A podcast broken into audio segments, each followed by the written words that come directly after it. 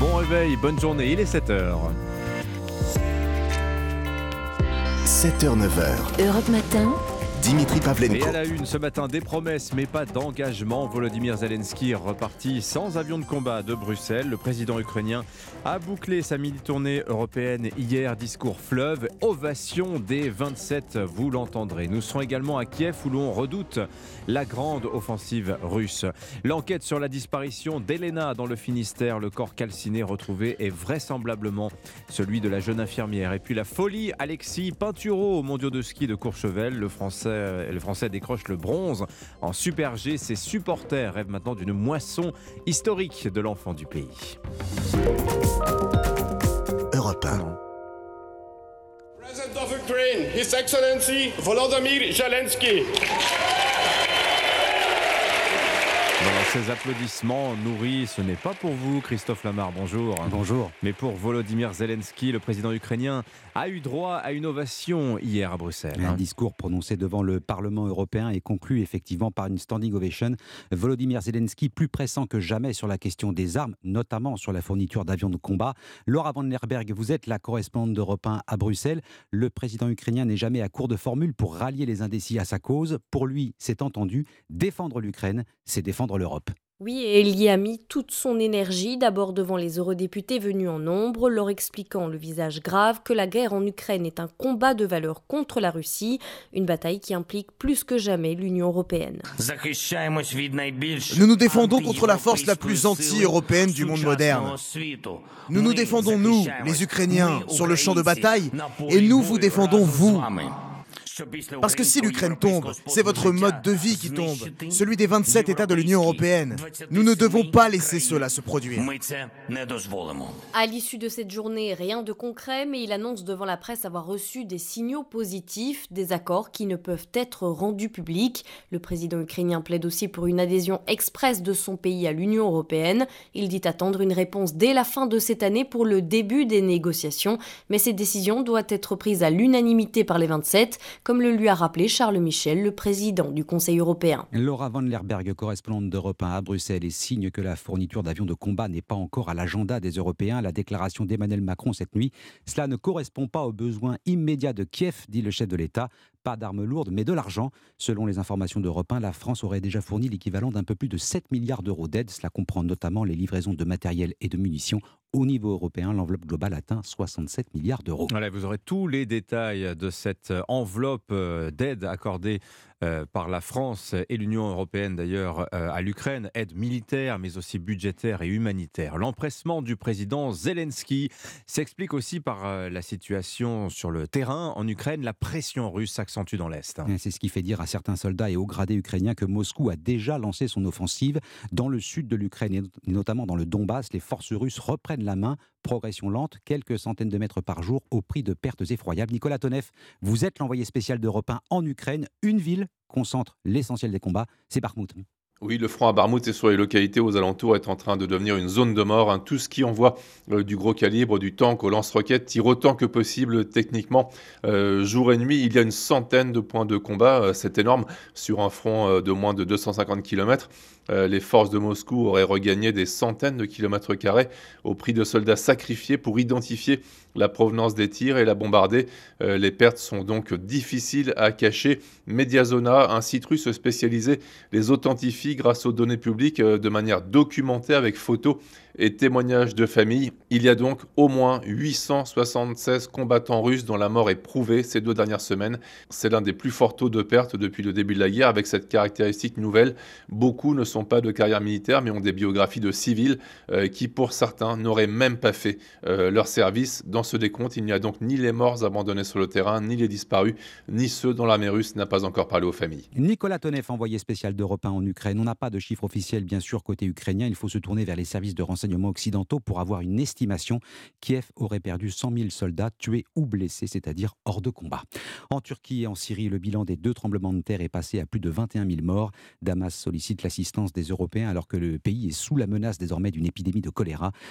Paris débloque 12 millions d'euros au titre de l'aide d'urgence aux, aux civils syriens. pardon. Oui, 7h05, l'affaire du ballon chinois, ce n'était pas une simple sonde météo, mais bien un ballon espion. Les Américains en sont persuadés. hein. L'aéronef a été abattu samedi samedi dernier, récupération des débris, analyse et à la fin, plus le moindre doute. Pire, les Américains estiment qu'il faisait partie d'une véritable flotte aérienne envoyée au-dessus d'une quarantaine de pays. Alexis Guilleux, vous êtes le correspondant d'Europe 1 aux États-Unis. Le doute n'est plus possible. Oui, le ballon était équipé de plusieurs antennes capables de collecter et géolocaliser des communications avec des panneaux solaires suffisamment grands pour faire fonctionner plusieurs capteurs. Selon Washington, ce ballon fait partie d'une flotte, un programme de surveillance mené depuis plusieurs années par la Chine sur plus de 40 pays à travers le monde.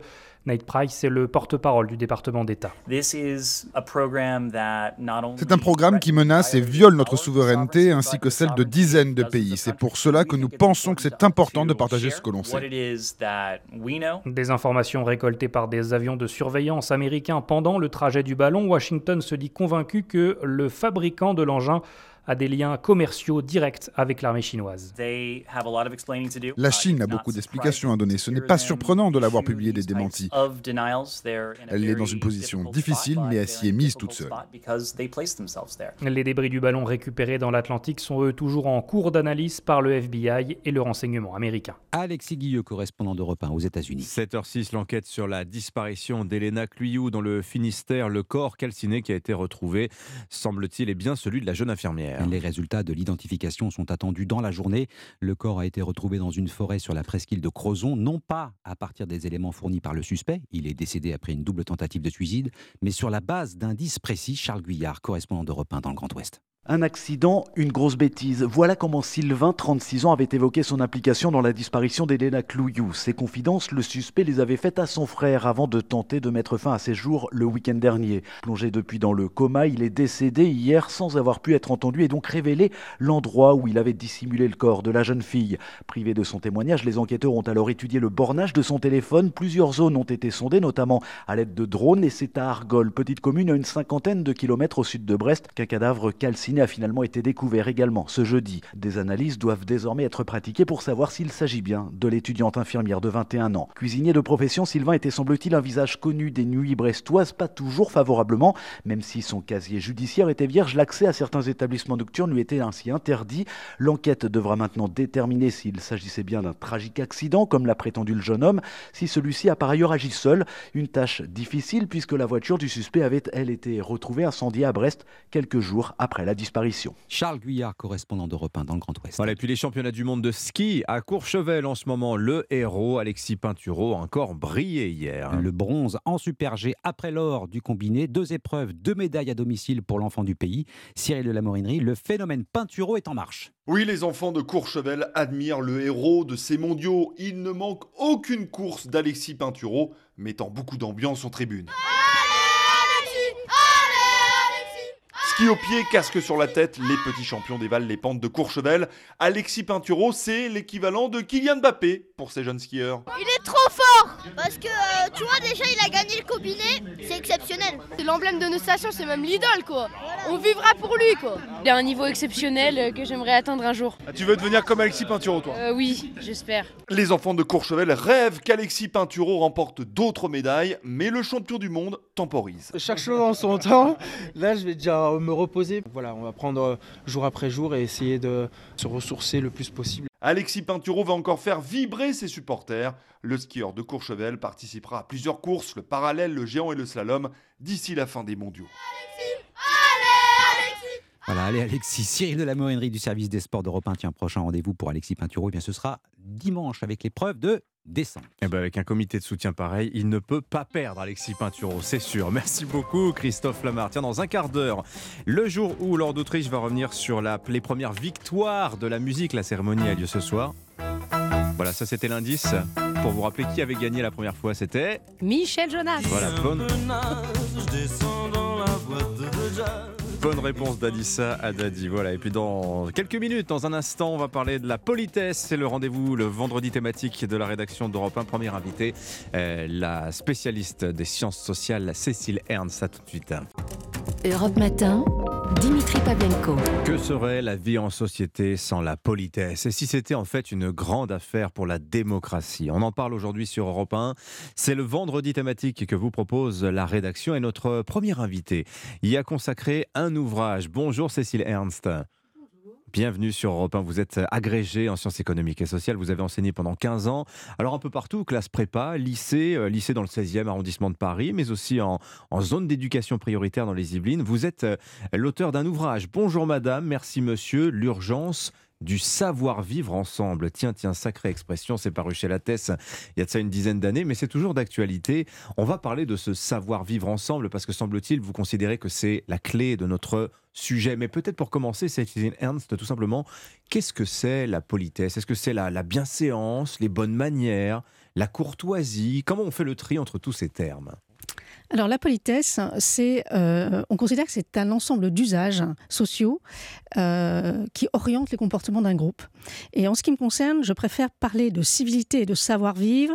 Alors la politesse est à l'intersection des deux, mais parler de civilité et de savoir-vivre, ça permet juste de remonter d'un cran et de, et de comprendre des notions qui, qui, ensuite vont se traduire par la politesse en fait. Mmh. Voilà. Alors le savoir-vivre, on a cette image euh, des bonnes manières, de, cet ensemble de codes qu'il faut apprendre parce que ça n'est pas inné, la manière dont on mange à table, est-ce comment on pose ses couverts, l'ordre de préséance, quand on entre dans une pièce, qui s'assoit le premier. Bref, il y a une forme d'élitisme à travers cette notion de savoir-vivre. Ça n'est pas tout à fait la même chose dans la notion de civilité. Alors comment vous placez la barrière entre les deux notions? Alors tout simplement en prenant un dictionnaire, hein, civilité, c'est bonne manière à l'égard d'autrui et savoir-vivre, c'est connaissances euh, et euh, pratiques des usages du monde. Mhm. Et le monde, c'est une expression du 19e siècle qui veut dire le beau monde, les élites. Et donc on a ces deux notions ne s'opposent pas, mais elles permettent de mieux comprendre euh, pourquoi la politesse est parfois une pratique essentielle à la démocratie et pourquoi parfois elle est simplement la caractérisation d'un entre-soi que les sociologues considèrent aujourd'hui comme des pratiques de distinction sociale. Oui, alors il y a toute une histoire de la codification de cette euh, politesse. Vous, allez nous raconter ça, mais d'abord, le plus important, c'est que vous, c'est ce que je disais en introduction, vous, vous tissez un lien, euh, un fil entre la politesse et la démocratie. Vous dites qu'en réalité, c'est un sujet qui est central aujourd'hui pour le fonctionnement de la vie démocratique. Mais pourquoi? Alors parce qu'en fait, la, civilité, euh, elle, euh, elle émerge au moment de la... Euh, enfin, dans, le 16e siècle, 17e siècle, on, l'identifie assez, assez hmm. facilement. Et en fait, elle est concomitante de la de l'humanisme. Hmm. Et je me suis intéressée à la civilité parce qu'on parle beaucoup d'incivilité. Donc la civilité, c'est le contraire de l'incivilité. Et en fait, ce mouvement s'incarne dans l'honnête homme qui euh, va euh, euh, cultiver au sens quasi littéral du terme, comme on cultive un jardin, il va cultiver son esprit et donc s'instruire. Et il va cultiver ses manières, c'est-à-dire ses bonnes manières à l'égard des autres. Et, pourquoi fait-il ça? Comment? Pourquoi fait-il ça? Parce qu'en Qu'est-ce qu'il combat en fait à, travers avec sa politesse? Alors ça s'inscrit en fait dans un mouvement qui est une pacification des mœurs mhm. liée à la centralisation du pouvoir royal, qui progressivement va s'arroger euh, le monopole de la violence légitime. Ce qui veut dire que ça c'est la bonne thèse de Max, de Max Weber. Ça, hein. Absolument, mais ça, enfin, ça se traduit dans la société par une, une, une réduction de la conflictualité avec, euh, je dirais, euh, des élites qui avaient l'habitude de porter la conflictualité euh, entre domaines seigneuriaux au Moyen Âge, etc., et mhm. qui progressivement vont se curialiser, c'est-à-dire qu'ils vont être obligés par la centralisation du pouvoir dans les mains de la monarchie de d'être présents à la cour, de paraître à la cour. Et en fait... Et on va pas se battre, on va pas s'entretuer euh, sous les yeux du roi. Quoi. Il y a cette idée-là. Et donc la, conflictualité va plutôt euh, se, se, se, déplacer vers le champ politique, euh, dans les joutes verbales, dans les jeux d'influence, etc. et c'est ça qu'on perpétue aujourd'hui à travers la politesse. À quel moment, en fait, il y a cette transition démocratique, si je puis dire, de, de, ces, de ces codes très élitistes, aristocratiques, aristocratique Alors en fait, la, civilité d'abord, elle va, euh, et cette double, avec ce, deux, ces deux piliers, hein, cultiver son esprit, cultiver ses manières, mhm. pour moi aujourd'hui, j'en suis, suis, certaine, ça a été le substrat dans lequel les hommes de la Troisième République ont puisé pour fonder le concept de citoyenneté. C'est-à-dire pour, savoir ce que c'est qu'un citoyen, on s'appuie sur la notion d'honnête homme. Et euh, c'est pour ça qu'on fonde l'école de la Troisième République avec d'un côté l'instruction, cultiver son esprit, et de l'autre côté, on l'a totalement oublié, euh, cultiver les bonnes manières par un enseignement de la morale qui imprègne toute l'école de la Troisième République. Et donc, pour terminer sur les pratiques de savoir-vivre, la cour, etc. au XVIIe siècle, l'aristocratie, qui est l'élite de l'époque, comprend que à la cour, il va falloir que, comme elle est confrontée aussi à l'honnête homme qui monte dans, dans la hiérarchie de la monarchie, parce que ce sont sur ces honnêtes hommes que la monarchie va s'appuyer pour avoir des ministres compétents, etc. Il y a une concurrence entre les deux groupes sociaux et l'aristocratie commence à s'approprier les codes de la civilité et pour garder sa suprématie, mhm. elle va sophistiquer ces codes de civilité jusqu'à produire un savoir-vivre avec des codes d'entre-soi qui ne sont reconnaissables que par les gens du groupe. Et là, ça devient une pratique de distinction sociale. Mais alors, vous dites aujourd'hui euh, dans votre livre, le citoyen fait acte de civisme en pratiquant la civilité. Euh, alors, mais quel est le rapport justement alors, le rapport, c'est que. En quoi me montrer poli, finalement, c'est bon pour la démocratie, très simplement, Cécile? Eh bien, parce qu'en fait, hein, euh, quand on regarde l'école de la Troisième République, elle affiche au fronton de tous les monuments publics des valeurs hein, liberté, égalité, fraternité. Et la civilité permet de pratiquer euh, ces trois. Euh, valeur, si je puis dire. Je vais vous prendre un exemple très concret. Euh, une année en classe de seconde, à la rentrée, je vois arriver un jeune homme avec, je ne sais pas pourquoi, euh, quelque chose dans son attitude qui m'interpelle. Il, passe devant moi et sur son sac ISPAC, je vois que s'affichait euh, au Tipex, donc au Blanco, mmh. des injures à caractère sexuel, avec, pardonnez-moi, mais je n'en dirai pas plus, il y avait quand même le mot salope. Donc c'était quand même bien tourné vers les filles. Et en fait, quand je vais voir le CPE en disant, écoute, là, je trouve quand même que c'est c'est violent. Mhm. Il me dit, oh, mais non, attends, si on n'avait que ça à gérer, euh, non, on va pas s'en occuper. Et en fait, quelque part, cet exemple-là, euh, je, très clairement, donc manque de civilité par rapport aux autres, en fait, si on tire le filet un tout petit peu, on attaque deux principes de la République. Oui, mais on va vous dire, alors ça c'est intéressant votre exemple, pourquoi? Parce que on va vous dire, la politesse c'est le respect que je témoigne à autrui. Oui, mais là, quand vous attaquez ce jeune sur ce qu'il a écrit sur son sac, vous manquez de tolérance, Cécile Ernst. Alors, on ah peut le voir comme ça, mais euh, on peut le voir comme ça, et je, j'y viendrai, parce qu'effectivement, on, a ce fil-là aussi hein, euh, sur ces sujets-là. Quand je dis que ça attaque deux euh, valeurs de la République, première chose, c'est une agression par mhm. rapport à la personne qui est derrière, notamment les, filles, une agression. Ce qui veut dire que en agressant la personne, il envoie très clairement un, message totalement contraire à un principe de solidarité. Je, je, vous agresse, donc si vous avez un problème, évidemment, ce n'est pas moi que vous allez vous tourner, vers moi que vous allez vous tourner. Donc on, on écorne le principe de solidarité et on écorne aussi le principe de liberté. Si ce jeune homme est dans une cour de récréation où il fait très chaud, il y a un arbre, il se met à l'ombre, il est évident que un certain nombre de filles ne vont pas oser aller se mettre à l'ombre et donc elles vont rester à cuire au soleil. Donc sa liberté à lui va limiter leur liberté à mmh. elle. Et c'est là où je dis que ça écorne des principes euh, de notre démocratie. Mmh. Alors, on va pas avoir le temps très rapidement. Vous dites euh, la politesse, elle a été attaquée euh, à la Révolution française à la révolution russe aussi, non Parce que bah, c'était du capital culturel, hein, toutes ces pratiques que vous avez racontées. Absolument, oui. Les pratiques de savoir-vivre sont du capital culturel, pas la civilité. Et aujourd'hui, quand on voit des députés qui arrivent à l'Assemblée sans cravate et qui le revendiquent, il y a une nouvelle attaque. La politesse est de nouveau l'objet d'attaque aujourd'hui, Cécile Ernst? Oui, en fait, il y a, il y a vraiment une tradition d'antipolitesse. Hein, ça a été très bien étudié par euh, Frédéric Rouvillois, euh, qui donc s'enracine dans la Révolution, où effectivement on supprime euh, les codes, les titres, les hiérarchies, etc. Et tout le monde s'appelle citoyen. Ensuite, ça se prolonge dans le mouvement ouvrier euh, euh, avec l'empreinte du marxisme qui décode la société comme une lutte des classes. Et donc, toute une partie de la population ouvrière ne veut pas se reconnaître dans les pratiques qui sont assimilées donc, aux élites. Mhm. Et on arrive à mai 68 avec l'idée d'une émancipation de l'individu par rapport au collectif en, réalité, euh, et donc ça c'est toujours aujourd'hui revendiqué. Mon hypothèse, c'est que dans cette, dans cette antipolitesse, on a jeté le bébé avec l'eau du bain, c'est-à-dire on a jeté le savoir-faire en jetant aussi la civilité, qui est le fondement de notre démocratie, et là ça devient dangereux. Merci beaucoup Cécile Je renvoie vers la lecture de votre ouvrage. Alors c'est paru chez La Thèse il y a une dizaine d'années, mais ça se trouve toujours, il est toujours aussi intéressant. Bonjour madame, merci monsieur, l'urgence du savoir vivre ensemble. Merci d'être venu nous voir ce matin sur Europe 1. Tiens, les pratiques de politesse d'ailleurs, elles varient dans le monde ces questions d'us et coutumes. On fera un petit tour du monde tout à l'heure à 7h40. On ira faire notamment un tour en Afrique ou encore au Japon. Il est 7h23 sur Europe 1. Europe Matin. L'essentiel de l'actualité, le journal permanent. Alban Le Prince. Zelensky a bouclé sa tournée européenne à Bruxelles hier. Ovationné par les 27, le président ukrainien est reparti sans avion, mais avec l'assurance d'un soutien. Le calendrier des manifestations contre la réforme des retraites se précise. Prochaine date demain, suivi du 16 février, puis du 7 mars. Référence à l'article 7 du projet de loi, celui qui prévoit le recul de l'âge légal de départ de 62 à 64 ans. Ce matin, depuis Bruxelles, Emmanuel Macron A demandé aux syndicats de ne pas bloquer la vie du pays. Les atteintes à la laïcité en net recul à l'école entre décembre et janvier avec 280 signalements recensés contre plus de 360 en décembre. Un tiers des faits signalés concernent le port de signes et tenues religieux. Du foot et ça y est, on connaît les affiches des quarts de finale de la Coupe de France le 1er mars. Marseille affrontera Annecy, Nantes recevra Lens, Grenoble ira à Lyon et Rodez à Toulouse.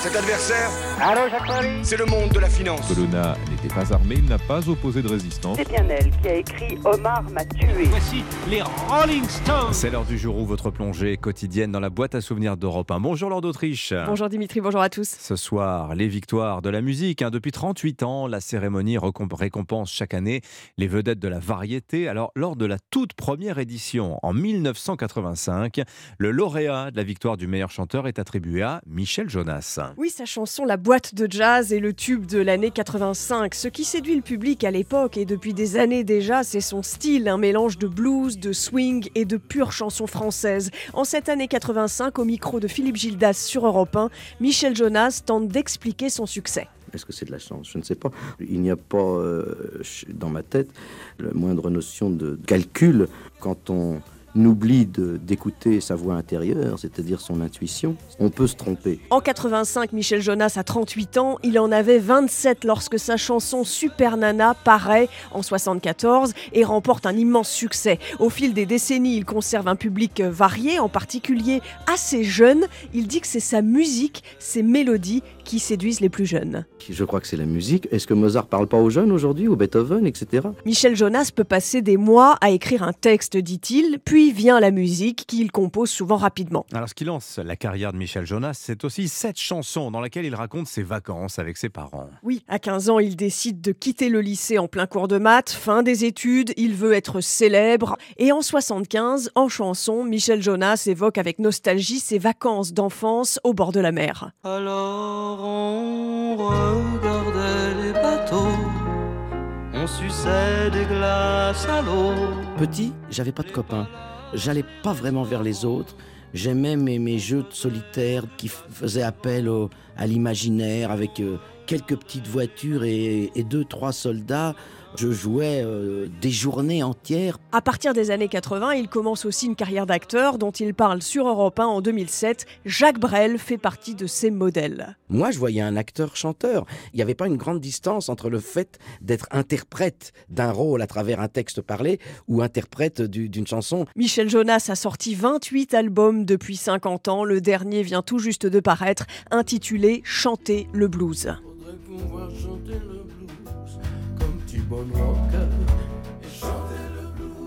La voix a mûri, mais c'est toujours lui, Michel Jonas. Merci beaucoup, Lord d'Autriche, pour ce bain de mémoire grâce aux archives sonores d'Europe 1. Bah tiens, les victoires de la musique, on va en parler dans un quart d'heure avec euh, Stéphanie Loire. On parlera aussi, il y a un nouvel album des Rolling Stones qui sort. C'est un live, hein, mais quand même, ça s'écoute très très bien. Je vous rappelle, 8h15, l'invité d'Europe Matin ce matin, Philippe Martinez, le secrétaire général de la CGT. Votre journal de 7h30 arrive dans un instant. Europe Matin. 7h, 9h. Dimitri Pavlenko. Et à la une ce matin sur Europe 1, la propagation des épidémies. Voilà le risque désormais pour la Turquie et la Syrie, cinq jours après le double séisme. Dans un instant, nous retrouverons le correspondant d'Europe 1 à Antioche, au cœur de la zone sinistrée. Les secours redoutent le choléra en particulier. La France ne livrera pas d'avions de chasse à l'Ukraine dans les prochaines semaines. Emmanuel Macron a fermé la porte cette nuit, mais Paris n'a pas à rougir hein, de ses livraisons d'armes à Kiev. Le point dans ce journal. Et puis ça va mal au royaume de Disney, 7000 salariés licenciés par le géant américain qui mise tout sur ses anciennes stars de dessins animés. Le journal Roman Oquet. Bonjour Roman. Bonjour à tous. 21 000 morts ce matin et probablement bien plus dans les prochaines semaines. Une crise sanitaire guette la Syrie et la Turquie. Avertissement de l'Organisation mondiale de la santé. Cinquième matin sous les décombres dans des régions qui manquent de tout, à commencer par des hôpitaux. Les organisations humanitaires redoutent la propagation de l'épidémie de choléra qui a fait sa réapparition en Syrie, où se rend justement aujourd'hui le chef de l'OMS et des Nations Unies. Un risque qui plane aussi sur la Turquie, notamment dans la province d'Antioche, où vous êtes Rémi Trio pour Europe 1. Et d'ailleurs, les rescapés dénoncent la lenteur des secours. Oui, dès les premiers jours, les survivants et les proches des disparus se sont sentis abandonnés, seuls pour fouiller dans les décombres, seuls pour survivre au froid, à la pluie, aux blessures. Il y a eu de graves lacunes, juge Ibrahim.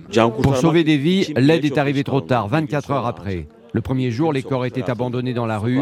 Les gens cherchaient leurs proches parmi les cadavres.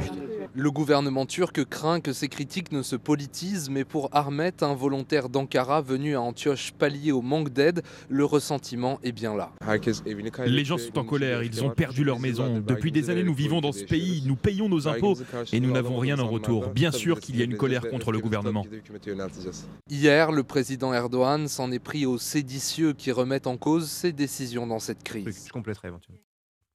Rémi Trio, correspondant d'Europe 1 en Turquie, a noté que les États-Unis annoncent ce matin une aide de 85 millions de dollars pour la Syrie et la Turquie. Et la France en livrera, donnera 12 millions. Les États-Unis, très généreux pour l'Ukraine, on le sait, 50 milliards de dollars hein, depuis le début du conflit, il y a maintenant près d'un an. Premier donateur devant le Royaume-Uni sur le plan militaire. Mais alors la France, où en est-on? À peu près 7 milliards depuis le début euh, du conflit. Alors pas de livraison d'avions de chasse dans les prochaines semaines. Emmanuel Macron a clos le débat cette nuit. Mais William Molinier, la France n'a pas à rougir. Qu'est-ce qui a déjà été livré à Kiev?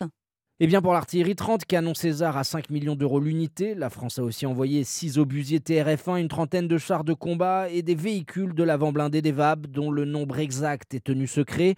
Côté défense antiaérienne, Paris a fourni deux lance-roquettes unitaires, deux systèmes Crotal de missiles solaires et un radar de moyenne portée GM200. Paris a aussi donné du carburant et des équipements aux combattants, casques, gilets pare-balles, jumelles de vision nocturne, matériel médical. Le montant total de l'enveloppe n'est pas connu, à la fois pour des raisons de sécurité, ce qui donnerait des indications sur le nombre de véhicules, avance-t-on à l'Elysée. Mais il y a aussi tout le champ immatériel, notamment l'aide en matière cyber, compliqué à chiffrer, précise une source bien au fait des budgets militaires. Seul chiffre existant reposant sur ce qui a été annoncé, celui du très sérieux Kill Institute. Il l'évalue aux alentours de 7,4 milliards d'euros à cela s'ajoute le fonds spécial de soutien à l'Ukraine d'un montant de 200 millions d'euros. Selon nos informations, 80% ont déjà été consommés. Il pourrait être prochainement réévalué à la hausse. William Molinier. Cette nuit à Bruxelles, le président de la République s'est également exprimé sur la mobilisation contre la réforme des retraites. C'est assez rare hein, pour être souligné. Je vous propose de l'écouter. Il y a ensuite euh, des manifestations et, et euh, des mouvements de grève qui continueront de s'organiser dans un cadre qui est prévu par la Constitution et je sais pouvoir compter sur l'esprit de responsabilité de leurs organisateurs pour que la contestation et euh, les désaccords puissent s'exprimer, mais dans le, calme, le respect des biens et des personnes, et avec une volonté de ne pas bloquer euh, la vie du reste du pays. Et pourtant, un blocage du pays avec des grèves reconductibles, c'est le scénario envisagé par certains syndicats dès le début du mois de mars. Si le gouvernement persiste à ne pas nous écouter, il faudra monter d'un cran, avait prévenu le leader de la CGT, Philippe Martinez, qui sera d'ailleurs votre invité, Dimitri, à 8h15. Le début d'un long bras de fer avec un quatrième round demain dans la rue. Tout à fait. Des manifestations, oui, a priori. Pas de perturbation dans les transports. Euh, la SNCF qui prépare par ailleurs l'arrivée de son futur nouveau TGV. Oui, il s'appelle le TGV il est testé en ce moment en République tchèque, collaboration entre la SNCF et Alstom. Ces nouveaux trains arriveront chez nous fin 2024. Alors, quelles sont les nouveautés? Margot Faudéré a pu monter à bord. Reportage européen dans la banlieue de Prague.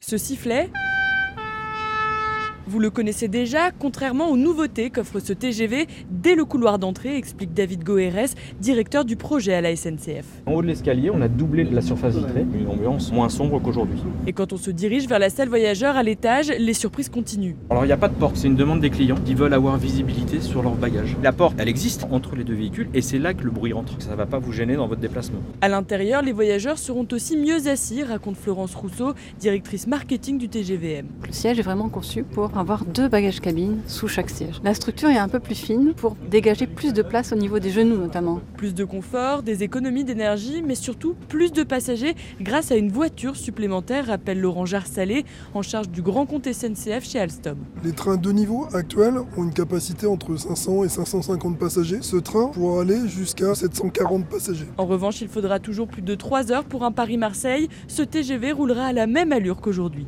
Un reportage de Margot Faudéré, envoyée spéciale d'Europe 1 en République tchèque. 7h36, Anissa nous le disait avant le journal, un beau soleil hivernal sur la moitié sud. Tiens, pourquoi ne pas commencer la journée avec un petit café en terrasse? Oui, couvrez-vous malgré tout. hein. Il n'y aura pas de chauffage en extérieur. C'est interdit depuis mars dernier par la loi parce que c'est trop gourmand en énergie. Pour attirer les clients, une start-up lilloise a donc créé, tenez-vous bien, le Cuchot. Eh oui, c'est le nom d'un coussin chauffant écolo à mettre sous votre chaise. Il fonctionne sur batterie. Démonstration dans ce restaurant parisien où s'est rendu Nina Droff. C'est votre reportage Europe 1 et vous. C'est super agréable, avec ce temps euh, froid, ça réchauffe euh, le dos et euh, derrière les cuisses. Malgré le froid, Laureline est assise en terrasse sur un coussin en apparence normal, mais sous sa housse, il est traversé par des résistances qui produisent de la chaleur. Ni trop chaud ni trop froid, ça donne envie de s'asseoir dehors et surtout de rester. Pour Valérie Saaslovici, propriétaire du Patio Opéra, ces coussins sont une bonne façon de remplacer les chauffe-terrasses désormais interdits. Pour moi, c'est euh, une bonne alternative. Les gens sont ravis de pouvoir euh, évidemment prendre leur petit café, fumer leur cigarette et puis tout simplement échanger dehors là. Cet accessoire a l'avantage d'être beaucoup moins nocif pour l'environnement, explique Florent Sourier, responsable commercial de Cuchot. Il chauffe le corps, ça ne chauffe en aucun cas l'atmosphère. Ça fonctionne avec des contacteurs, c'est-à-dire que quand la personne se lève, il se met en veille, donc il ne chauffe pas inutilement. Un Cuchot consomme 60 fois moins en moyenne que si vous équipez votre terrasse en radiant. Pour l'heure, une dizaine d'établissements en France s'en sont équipés. Un reportage Europe 1 et vous de Nina Droff. Le Cuchot, alors je vous glisse ça comme ça, mais le slogan de la marque c'est Il réchauffe la lune, pas la terre. Voilà, je vous laisse méditer ça pour le week-end. trouvé. 7h38. Attention, chers parents, éloignez vos enfants de la radio. Ah non, c'est pas sympa. Bah, c'est bon, je l'ai en tête Le pour le week-end. je vous avais prévenu. Aïe, hein. aïe, Bon, aïe. là, vous l'avez au moins pour la matinée. J'ai une deuxième bonne nouvelle pour vous. Il va y avoir une suite. La Reine des Neiges 3, Dimitri. Oui, bah, oui bah, et Disney relance ses plus gros succès pour euh, eh bien, tenter de remonter la pente. Et oui, en effet, pour la première fois depuis son lancement, sa plateforme de streaming Disney Plus perd des abonnés. Ouais, 2 millions de clients partis et 7000 licenciements annoncés cette semaine par le groupe, concurrencé par Netflix ou Prime Video. Le royaume de Mickey rappelle donc ses stars. Marie Jiquel. La reine Elsa, le cow-boy Woody ou Buzz l'éclair, le ranger de l'espace? Vers l'infini Disney rappelle ses héros à la rescousse après ses résultats décevants et le licenciement d'une partie de ses employés. Mauvais coup de publicité. Le groupe annonce donc le retour de ses grandes franchises au succès garanti Zootopie, La Reine des Neiges et Toy Story. Nouvelles aventures et surtout gros sous en perspective. Pour rappel, le dernier volet de La Reine des Neiges avait rapporté à Disney 1,4 milliard de dollars en 2019, rien qu'au box-office, sans parler des produits dérivés. Alors, le géant du divertissement n'a pas encore dévoilé les intrigues ni les nouveaux personnages. Une question se pose, est-ce que ces films en préparation sortiront sur la plateforme Disney ⁇ en perte de vitesse ces derniers mois, ou sur grand écran Ton ami, c'est moi. Plutôt Toy Story ou Reine des Neiges, euh, Dimitri? Toy Story. Question cruciale. Hein. Non, plutôt Toy Story. Non, mais c'est vrai que c'est la grande question parce que pour les cinémas, un Disney, c'est un Ah oui. blockbuster, c'est une locomotive, ça fait venir beaucoup de monde dans les salles. Ah, ça, et des notamment. Dimitri Pavenko. C'est des batailles industrielles aussi. Merci beaucoup Roman Oquet pour votre journal. Elle à suivre dans 10 minutes l'édito politique d'Europe 1 avec le Figaro. Ma- manquer de politesse. Tiens, et si c'était une stratégie politique, celle des insoumis notamment On en parlera avec Vincent Trémollet de Villers. Politesse, c'est le vendredi thématique de la rédaction d'Europe 1. Petit tour du monde de la courtoisie dans un instant. Nous irons en Irlande, au Japon et en Côte d'Ivoire. Europe Matin, Dimitri Pavlenko. Votre page culture quotidienne dans un instant. Europe 1 aime les livres. Nicolas Caro, encore un peu plus. Votre livre du jour, Nicolas Littérature américaine, la trappe-cœur, The Catcher in the Rye. Ah, Salinger, j'adore. Merci. Les sorties musicales, Stéphanie Loire, bonjour. Bonjour, je vous présente un album live des Stones et je vous parle des victoires de la musique aussi. Ouais, ça vient de sortir, c'est tout chaud, c'est sorti cette nuit. Allez, à tout de suite. Mais d'abord, elle est à l'esprit ce que la grâce est au visage, disait Voltaire. La politesse, on en parle ce matin sur Europe 1. C'est le vendredi thématique de la rédaction. Alors attention, cependant, les règles de la politesse varient d'une culture à l'autre. Bonjour Caroline Baudry. Bonjour. Ah oui, la politesse, c'est affaire d'us et coutumes. Petit tour du monde en trois destinations avec vous. Oui, direction le Japon d'abord, champion du monde des bonnes manières, où il n'existe pas moins de quatre façons de dire merci. Les codes sont nombreux et complexes. Notez qu'il est impoli de pointer ses baguettes vers quelqu'un, par exemple, ou de se moucher en public, mais bien vu d'aspirer euh, bruyamment sa nourriture. Les courbettes sont impératives et se font à longueur de journée. C'est ce que vit Bernard Delattre, le correspondant d'Europe 1 au Japon. C'est bien simple, dire konnichiwa, bonjour ou arigato, merci sans incliner la tête, c'est si grossier qu'à la limite, mieux vaut encore ne rien dire. Et les courbettes, c'est aussi par exemple à la télé ou dans les Shinkansen, les TGV japonais, chaque fois que le contrôleur entre dans une rame. C'est aussi au téléphone. Euh, c'est un peu euh, bizarre parce qu'évidemment l'interlocuteur ne s'en rend pas compte, mais c'est un réflexe ici. Et euh, le degré d'inclinaison du buste, effectivement, est extrêmement codifié. Il s'agit vraiment de ne pas se tromper. Par exemple, moi, à une conférence de presse du Premier ministre, avant de poser ma question, je dois me présenter et je fais évidemment une courbette beaucoup plus appuyée que celle que je fais tous les matins à mon voisin de palier. Alors voilà, courber la tête même au téléphone. Alors Caroline, autour de nous, euh, les Anglais et leurs célèbres retenues sont aussi de bons élèves en matière de politesse. hein. C'est la fameuse étiquette. Le terme est français, mais désigne aussi en Angleterre l'ensemble des règles qui régissent la courtoisie. Et à quelques centaines de kilomètres, l'Irlande est classée dans le top 5 des pays les plus accueillants, selon un sondage du comparateur de voyage Skyscanner. Les Irlandais sont perçus comme polis et cela passe par dire pardon en permanence, comme le raconte notre correspondante à Dublin, Laura Taouchanoff. Le fait de s'excuser, c'est une religion ici. Et voilà, il y a les catholiques et il y a le, mot sorry. Et d'ailleurs, tu t'acceptes pas, par exemple, on te propose euh, une part de gâteau ou un thé. Tu dis désolé, oui, oui, désolé. Enfin, tu t'excuses même quand tu acceptes ce genre de, de proposition. J'étais au supermarché euh, au niveau des hum, les, caisses automatiques, là où on doit passer les articles nous-mêmes. Une, deux, trois, quatre, cinq, six caisses bloquent pour euh, X raisons. La personne qui était censée être là, on la voit euh, dehors et on a attendu quand même 10 minutes. hein. Elle revient, tout le monde s'excuse de lui avoir fait croire qu'on était impatient. Euh, chose qu'il y a beaucoup moins euh, en France. Euh, Caroline, on l'entend, il y a le savoir-vivre dans les magasins, mais aussi dans la rue, à table, dans les transports, et puis l'attention que l'on porte aux autres, en particulier à l'adre- à l'adresse de nos aînés. Oui, si aider une personne âgée à traverser la rue est d'usage en France, c'est un incontournable de la politesse dans certains pays, comme la Côte d'Ivoire. On gâte et on choisit ses beaux-parents, mais aussi toute personne jugée plus âgée que soi, explique Christelle Pire, correspondante à Abidjan. J'ai déjà été interpellée eh bien, plusieurs fois par des inconnus dans la rue qui avaient besoin d'un coup de main, d'un conseil. Et eux, pour, euh, ils m'appellent ma fille. Et moi, pour marquer mon respect, eh bien, je les appelle euh, tonton, tanti, papa ou maman. Aider la personne euh, plus âgée que vous, ça veut dire porter les courses, aller faire un achat à la boutique. et cette marque de respect est d'autant plus forte si ça se passe au sein du cercle familial. Selon des sondages internationaux, les Français sont considérés comme les rois de l'impolitesse, grossiers, radins en pourboire, mais l'éducation et l'art de vivre à la française rayonnent toujours dans le monde. Caroline Baudry pour Europe 1, et merci à tous les correspondants d'Europe 1 dans le monde. Il est 7h47. Europe Matin. Tiens, voilà mon fils, Nicolas Caro. Alors, tonton Le vendredi avec vous, Nicolas, c'est grand classique ou romancule ce matin. Alors, un monument de la littérature américaine, et c'est peu de le dire, l'attrape-cœur de Salinger. de la littérature américaine et mondiale finalement, de la littérature universelle, tant ce livre a été et encore si précieux pour beaucoup de lecteurs. Il date de 1951, The Catcher in the Rye, l'attrapeur dans un champ de seigle, ça veut dire, mais tra- on a traduit mieux. c'était plus facile en français. Il s'en vendrait encore 250 000 chaque année, 60 millions en tout depuis sa parution. Alors l'histoire, on suit l'itinéraire du jeune Holden Caulfield à New York. Il a 16 ans, il vient de se faire renvoyer de son école juste un peu avant Noël, mais il veut pas rentrer chez lui, chez ses parents. Alors il s'enfuit et va errer dans New York pendant trois jours. Il fait froid. Le jeune Holden Caulfield ne sait pas bien où aller. Il a un peu d'argent, il se trouve une chambre dans un hôtel miteux, puis il fait quelques rencontres improbables. Ça ne se passera pas aussi bien qu'Holden l'avait espéré. Il se balade dans Central Park, il est un peu perdu et il fait finalement l'expérience de la vie, de l'ennui aussi, et il réfléchit et il rêve. Ouais, c'est lui le narrateur, c'est lui qui raconte. hein. Oui, le roman est écrit à la première personne, on est dans la tête de cet adolescent, et surtout son langage est celui d'un ad- d'un ado, une langue parlée, familière, argotique, grammaticalement approximative, et c'est ça qui donne au roman sa force et son authenticité. Je vous lis le début.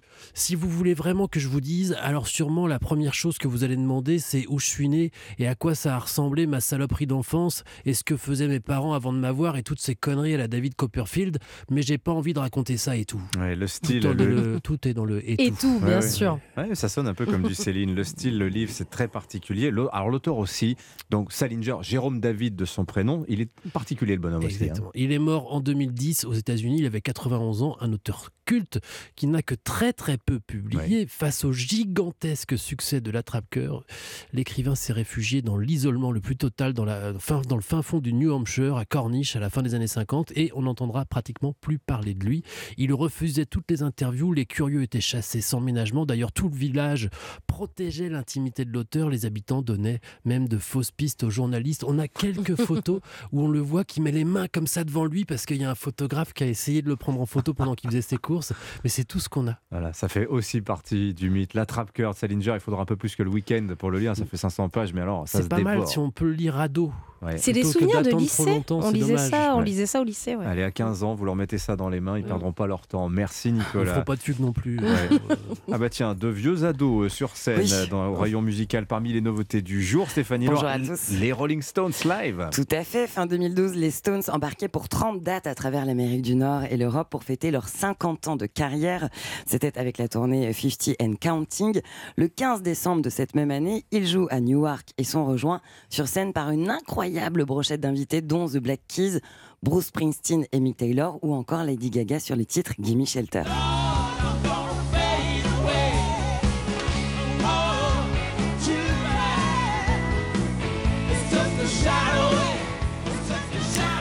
Petit concert des, des Stones pour ouvrir la journée, c'est Ah pas ouais, mal. alors l'album s'appelle Grrr Live avec 3 R. Ouais, je pense que c'est pour se moquer des journalistes qui vont mal le prononcer, qui l'ont appelé comme ça. hein. C'est vrai, c'est pour embêter tout le monde.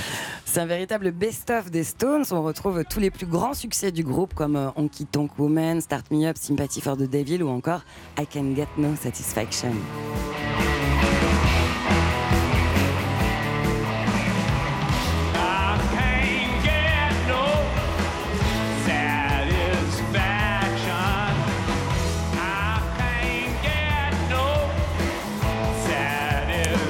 50 Bon, ans de carrière, mais l'énergie est toujours là. Ah hein. ouais, le son est, est terrible en plus. Ça, voilà, le Grrr Live des Stones dispo dès aujourd'hui, ce soir. Par ailleurs, alors ils y seront pas. hein. Les victoires de la musique en direct de la scène musicale à Paris. Ah, vous reviendrez évidemment demain dans l'événement dans votre émission Musique 16h sur Europe 1, Tout à fait, Dimitri. Je vais revenir sur le palmarès de cette édition des Victoires, présidée cette année par Calogero, qui succède dans ce rôle à Stromae. J'aurai le plaisir de recevoir Grand Corps Malade, nommé dans deux catégories pour ses victoires avec le collectif Éphémère, qu'il a fondé avec Ben Mazué et Gaël Faye. Le trio est nommé dans les catégories artiste masculin et meilleur album. Comprendre les couleurs et les douceurs des lointaines chaleurs, apprendre les lumières lunaires des cités étrangères, voir avec bonheur comment les enfants dansent ailleurs, de fabriquer d'autres repères. Est-ce que le collectif éphémère sera récompensé? Réponse ce soir et surtout retour sur cette aventure demain en direct sur Europe 1 dans Musique dès 16h. Quelles auront été euh, les meilleures prestations de la soirée et quels seront les artistes phares de l'année 2023 On fera le bilan. Grand débrief, on a hâte. Merci beaucoup Stéphanie Loire. Les 38e victoires de la musique. Bon, qui vont ressembler beaucoup à celles d'il y a un an apparemment, c'est ce que nous dit ce Oui, matin le journal oui, Le Parisien. Bah, vrai. On en va faire- parlera. on fera- ouais, faisons pas de chichi. Merci, merci à tous les trois. Je vous souhaite un bon week-end. Stéphanie, Nicolas, bon week-end. Et 7h52 sur Europe 1. Europe Matin. Juste avant l'édito politique, l'essentiel de l'actualité, le journal permanent, Alban Le Prince. En Turquie et en Syrie, le bilan ce matin est toujours provisoire, fait état de plus de 21 000 morts après le séisme. Les avions, ce n'est pas la priorité, c'est ce qu'a laissé sous-entendre Emmanuel Macron ce matin depuis Bruxelles, au lendemain de la tournée européenne de Volodymyr Zelensky. Comment améliorer la fin de vie en France? C'est la question euh, sur laquelle s'est penchée l'Association française d'accompagnement et de soins palliatifs qui va transmettre un rapport au ministère de la Santé. Europe 1 a pu consulter en avant-première ces six mesures. Rendez-vous dans le journal de 8 heures. Et puis le PS a décroché hier plusieurs victoires à l'occasion de sa niche parlementaire à l'Assemblée, comme l'adoption à l'unanimité de son texte contre les risques de démantèlement d'EDF, alors que toute la majorité avait déserté l'hémicycle dénonçant une mascarade. Europe Matin. 7h, 9h, Dimitri Pavlenko. 7h53 sur Europe 1. L'édito politique avec euh, Le Figaro. Bonjour Vincent Trémollet de Villers. Dimitri, bonjour à tous. Alors en ce vendredi thématique consacré à la politesse, Vincent, vous voulez revenir sur la stratégie de la France insoumise à l'Assemblée, celle d'une agitation permanente qui ne s'encombre pas beaucoup des formes, des usages, des précautions de langage et même des cravates. hein. Oui, on a l'impression que la politesse, hein, pour beaucoup d'insoumis, c'est le dernier vestige à abattre d'une société capitaliste et patriarcale, ce qui pour LFI veut dire exactement la même chose. Alors vous me parlez des formes, ces détails qui ordonnent et civilisent la vie en société. Les députés insoumis ne s'en encombrent pas. Pas de cravate, vous le disiez, pas de chemise, même parfois un simple t-shirt sous une veste. Le débraillé s'affiche comme manifeste, la grossièreté comme programme. Vous vous souvenez de la phrase de Mao La révolution n'est pas un dîner de gala, elle ne se fait pas comme une œuvre littéraire, un dessin ou une broderie. Eh bien, nos révolutionnaires 2.0 ajoutent au précepte du dictateur sanguinaire l'insolence boutonneuse et ricanante des adolescents. Ainsi, les députés LFI nous disent de manger nos morts, ça c'est Daniel Obono, ou d'arrêter avec des arguments claqués au sol, ça c'est Sandrine Rousseau. On a vu aussi le député Thomas Porte parader sur Twitter avec les pieds sur un ballon qui est la tête d'Olivier Dussopt. Là c'est carrément la France indécente.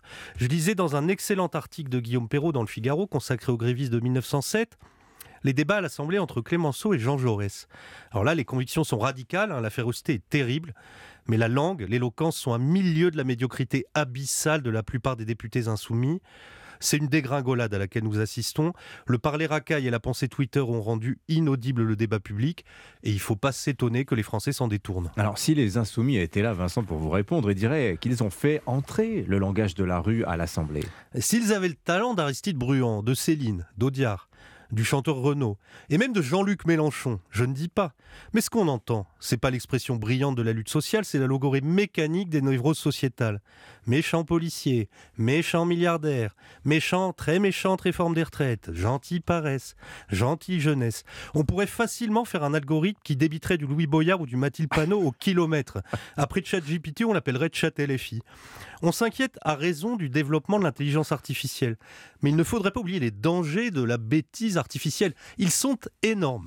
Alors en vous entendant, Vincent, les intéressés dénonceront sans doute un réflexe de classe. Alors nous sommes le peuple et nous sommes la jeunesse. Ça, c'est la plus grande imposture de la France insoumise. Depuis quand la civilité, la politesse, la tenue seraient des privilèges dus à la classe sociale ou à l'âge? Cette vision, c'est une vision condescendante d'urbains diplômés, de militants associatifs qui envisagent l'ouvrier, le paysan, l'immigré, le jeune, comme un zadiste en puissance. La ZAD ou Nuit debout, ce qui revient au même, ce n'est ni l'idéal des catégories populaires, ni celui de la jeunesse. D'ailleurs, les ouvriers, les jeunes de la France périphérique choisissent Le Pen plutôt que LFI. Et Jean-Luc Mélenchon sait très bien tout ça, mais cela fait longtemps que son cynisme politique l'a emporté sur sa lucidité. Mais est-ce que ce zadisme assumé de la France insoumise euh, ne va pas finir par lui nuire à terme? Oui, à force d'outrance et de provocation, Jean-Luc Mélenchon est en train de donner, par effet de contraste, une image très convenable à Marine Le Pen. Mm. Et oui, objectivement, par son attitude, la France insoumise fait la courte échelle au RN. Mais on peut se demander si c'est pas l'objectif ultime de Jean-Luc Mélenchon, créer les conditions d'une partition politique dans laquelle il n'y aurait plus que lui et le Rassemblement national, c'est-à-dire installer avec ou sans nœud papillon une situation pré-révolutionnaire. Très intéressant. Merci Vincent Trémollet de Villers, euh, l'édito politique tous les matins sur Europe 1 avec le Figaro. À la une de votre journal, justement, le monde éducatif cherche la parade contre ChatGPT, cet agent conversationnel révolutionnaire qui répond à tout. Alors, à propos de ChatGPT, Sonia Mabrouk a une surprise pour vous. Je ne vous en dis pas plus, ce sera mardi. Par ailleurs, Vincent, vous avez cité Sandrine Rousseau, elle sera dimanche l'invité du grand rendez-vous Europe 1 CNews, les échos, dimanche à 10h pour les arguments claqués au sol. Bon réveil à vous avec Europe 1, nous sommes le 10 février, nous fêtons ce jour Saint-Arnaud, moine abbé bénédictin du XIIIe siècle. C'est Philippe Martinez, le secrétaire général de, la CGT, qui sera à 8h15 notre invité. La météo arrive dans un instant glacial. Bon réveil à vous, nous sommes le vendredi 10 février. 7h-9h. Europe Matin. Dimitri Pavlenko. Et à la une, c'est un immense sujet. Quelle solution pour adoucir, mieux prendre en charge la fin de vie en France Europe 1 vous dévoile ce matin en exclusivité six propositions de l'Association française des soins palliatifs. Détail dans un instant avec notre spécialiste santé Yasmina Katou. Pas d'avion de chasse dans l'immédiat pour Zelensky. Emmanuel Macron l'a confirmé cette nuit à Bruxelles, même si la France est très généreuse avec l'Ukraine. Pour preuve, l'image des Français et du président se sont largement améliorées à Kiev nous y serons. Et puis bonjour, merci, au revoir, bienvenue. Europe 1 s'intéresse à la politesse ce matin, vendredi, thématique de la rédaction, reportage dans un café à la fin de cette édition. Le journal Fanny Marceau. Bonjour Fanny. Bonjour Dimitri, bonjour à tous. Comment ne pas être démuni face à un proche qui s'éteint dans la douleur?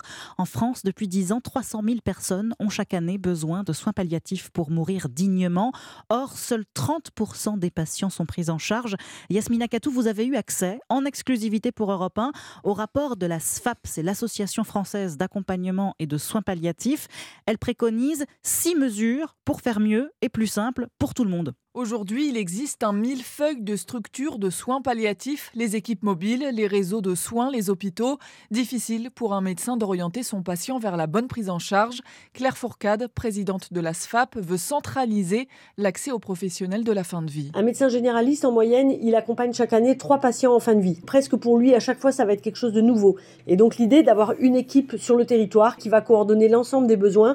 Le médecin, il a un numéro à appeler. C'est une équipe spécialisée qui va se charger de construire avec le patient et ceux qu'il soigne ce dont il a besoin. Une astreinte téléphonique serait alors disponible 24 heures sur 24. Autre mesure pour décharger les médecins dans les déserts médicaux, former aux soins palliatifs les infirmières en pratique avancée. Il y a toute une gamme de soins qui pourraient être faite par ces infirmières-là. Prescrire une réévaluation d'un traitement avec de la morphine, par exemple, pour être sûr que le patient aura ce dont il a besoin au moment où il en a besoin. Cela pourrait permettre d'augmenter l'offre de soins à domicile alors que 70% des Français disent vouloir s'éteindre chez eux entourés de leurs proches. Yasmina Akatou, spécialiste santé d'Europe 1, notait que le rapport de la Convention citoyenne sur la fin de vie qui doit notamment se prononcer sur l'aide active à mourir est attendu le mois prochain. La santé toujours, faire vacciner son enfant contre la grippe saisonnière. Recommandation hier de la Haute Autorité de Santé. Oui, dès l'âge de 2 ans car la grippe est sévère cette année et l'épidémie l'épidémie connaît un net rebond dans toutes les classes d'âge et toutes les régions en dehors des Hauts-de-France et de la Normandie. 8h04 sur Europe 1. Le bilan est toujours provisoire, mais il fait froid dans le dos. On déplore désormais 21 000 morts en Turquie et Syrie. L'aide internationale afflue. Hein. Les États-Unis ont promis 85 millions de dollars d'aide. La Banque mondiale, 1 milliard 780 millions. Et l'Organisation mondiale de la santé s'inquiète. Après la catastrophe pourrait venir l'épidémie de choléra. Bonjour Rémi Trio. Bonjour à tous. Envoyé spécial d'Europe 1 à Antioche, dans le sud de la Turquie, ville antique qui a été dévastée par les séismes et où règne un véritable chaos, Rémi. Antioche est presque inaccessible en voiture. Il faut des heures de route pour parcourir quelques dizaines de kilomètres depuis les villes voisines, car les principaux axes sont chargés d'ambulances, de camions apportant des biens de première nécessité ou encore de corbillards. Une assistance de l'État a enfin commencé à se mettre en place, euh, tente pour abriter les réfugiés, distribution de nourriture. Les secouristes turcs et étrangers poursuivent leurs recherches dans les décombres, mais l'aide n'est pas présente dans tous les quartiers. Certains ont des allures de villes fantômes. Les immeubles sont effondrés au vide, les rues silencieuses. Les habitants ont fui plus au nord ou attendent une place dans un car qui quitte la région. On croise des rescapés sous une tente, dormant dans un bus ou faisant du feu dans une poubelle pour se réchauffer entre les ruines. Des images de films apocalyptiques, une impression renforcée encore par la coupure d'électricité qui plonge la ville dans les ténèbres à la nuit tombée. Rémi Trio, envoyé spécial d'Europe 1 à Antioche. L'Ukraine obtiendra-t-elle les nouvelles armes lourdes qu'elle réclame? Emmanuel Macron s'est exprimé hier soir à Bruxelles. Oui, après une journée marathon où Volodymyr Zelensky a été ovationné par les 27, des applaudissements et des promesses, mais pas d'engagement ferme en particulier sur les avions de chasse. Écoutez. Dans aucun cas, des avions de chasse ne peuvent être livrés dans les semaines qui viennent, parce qu'il y a des délais de formation, de livraison, et formation incompressible pour euh, des avions qui ne sont pas connus euh, des pilotes euh, ukrainiens. Et donc je ne l'exclus absolument pas, mais ça ne correspond pas aujourd'hui aux besoins. Emmanuel Macron qui continue malgré tout à soutenir l'Ukraine depuis le début du conflit. Il y a près d'un an, sur les 67 milliards d'euros envoyés à Kiev par l'Union européenne, eh bien la France en a donné 7 milliards 400 millions essentiellement en aide militaire. Oui, c'est ce qui ressort d'une étude du Kill Institute hein, qui quantifie les choses. 30 canons César à 5 millions d'euros l'unité par exemple, c'est énorme. Nicolas Toneff, vous êtes l'envoyé spécial d'Europe 1 à Kiev. Est-ce que cette importante contribution française à l'effort de guerre ukrainien a permis de redorer l'image d'Emmanuel Macron et de la France, qui était euh, jusque-là euh, jugée un peu radine hein, par les Ukrainiens. Oui, très clairement, le macron-scepticisme est en train de s'effacer. Il plus rien à voir avec les sentiments de l'année dernière où les propos euh, du président sur la nécessité de préserver la Russie mettaient hors d'eux les Ukrainiens. Ce matin, dans les rues fraîches de Kiev, la présidence française est redevenue une amie. Si les problèmes sont résolus maintenant, c'est très bien. Parce que de l'aide, il en fallait avant et il en faut encore maintenant. Et franchement, si les relations entre nos présidents sont bonnes et qu'elles le restent, c'est très bien. Je n'avais pas de doute, car on a besoin de paix pour éviter l'embrasement.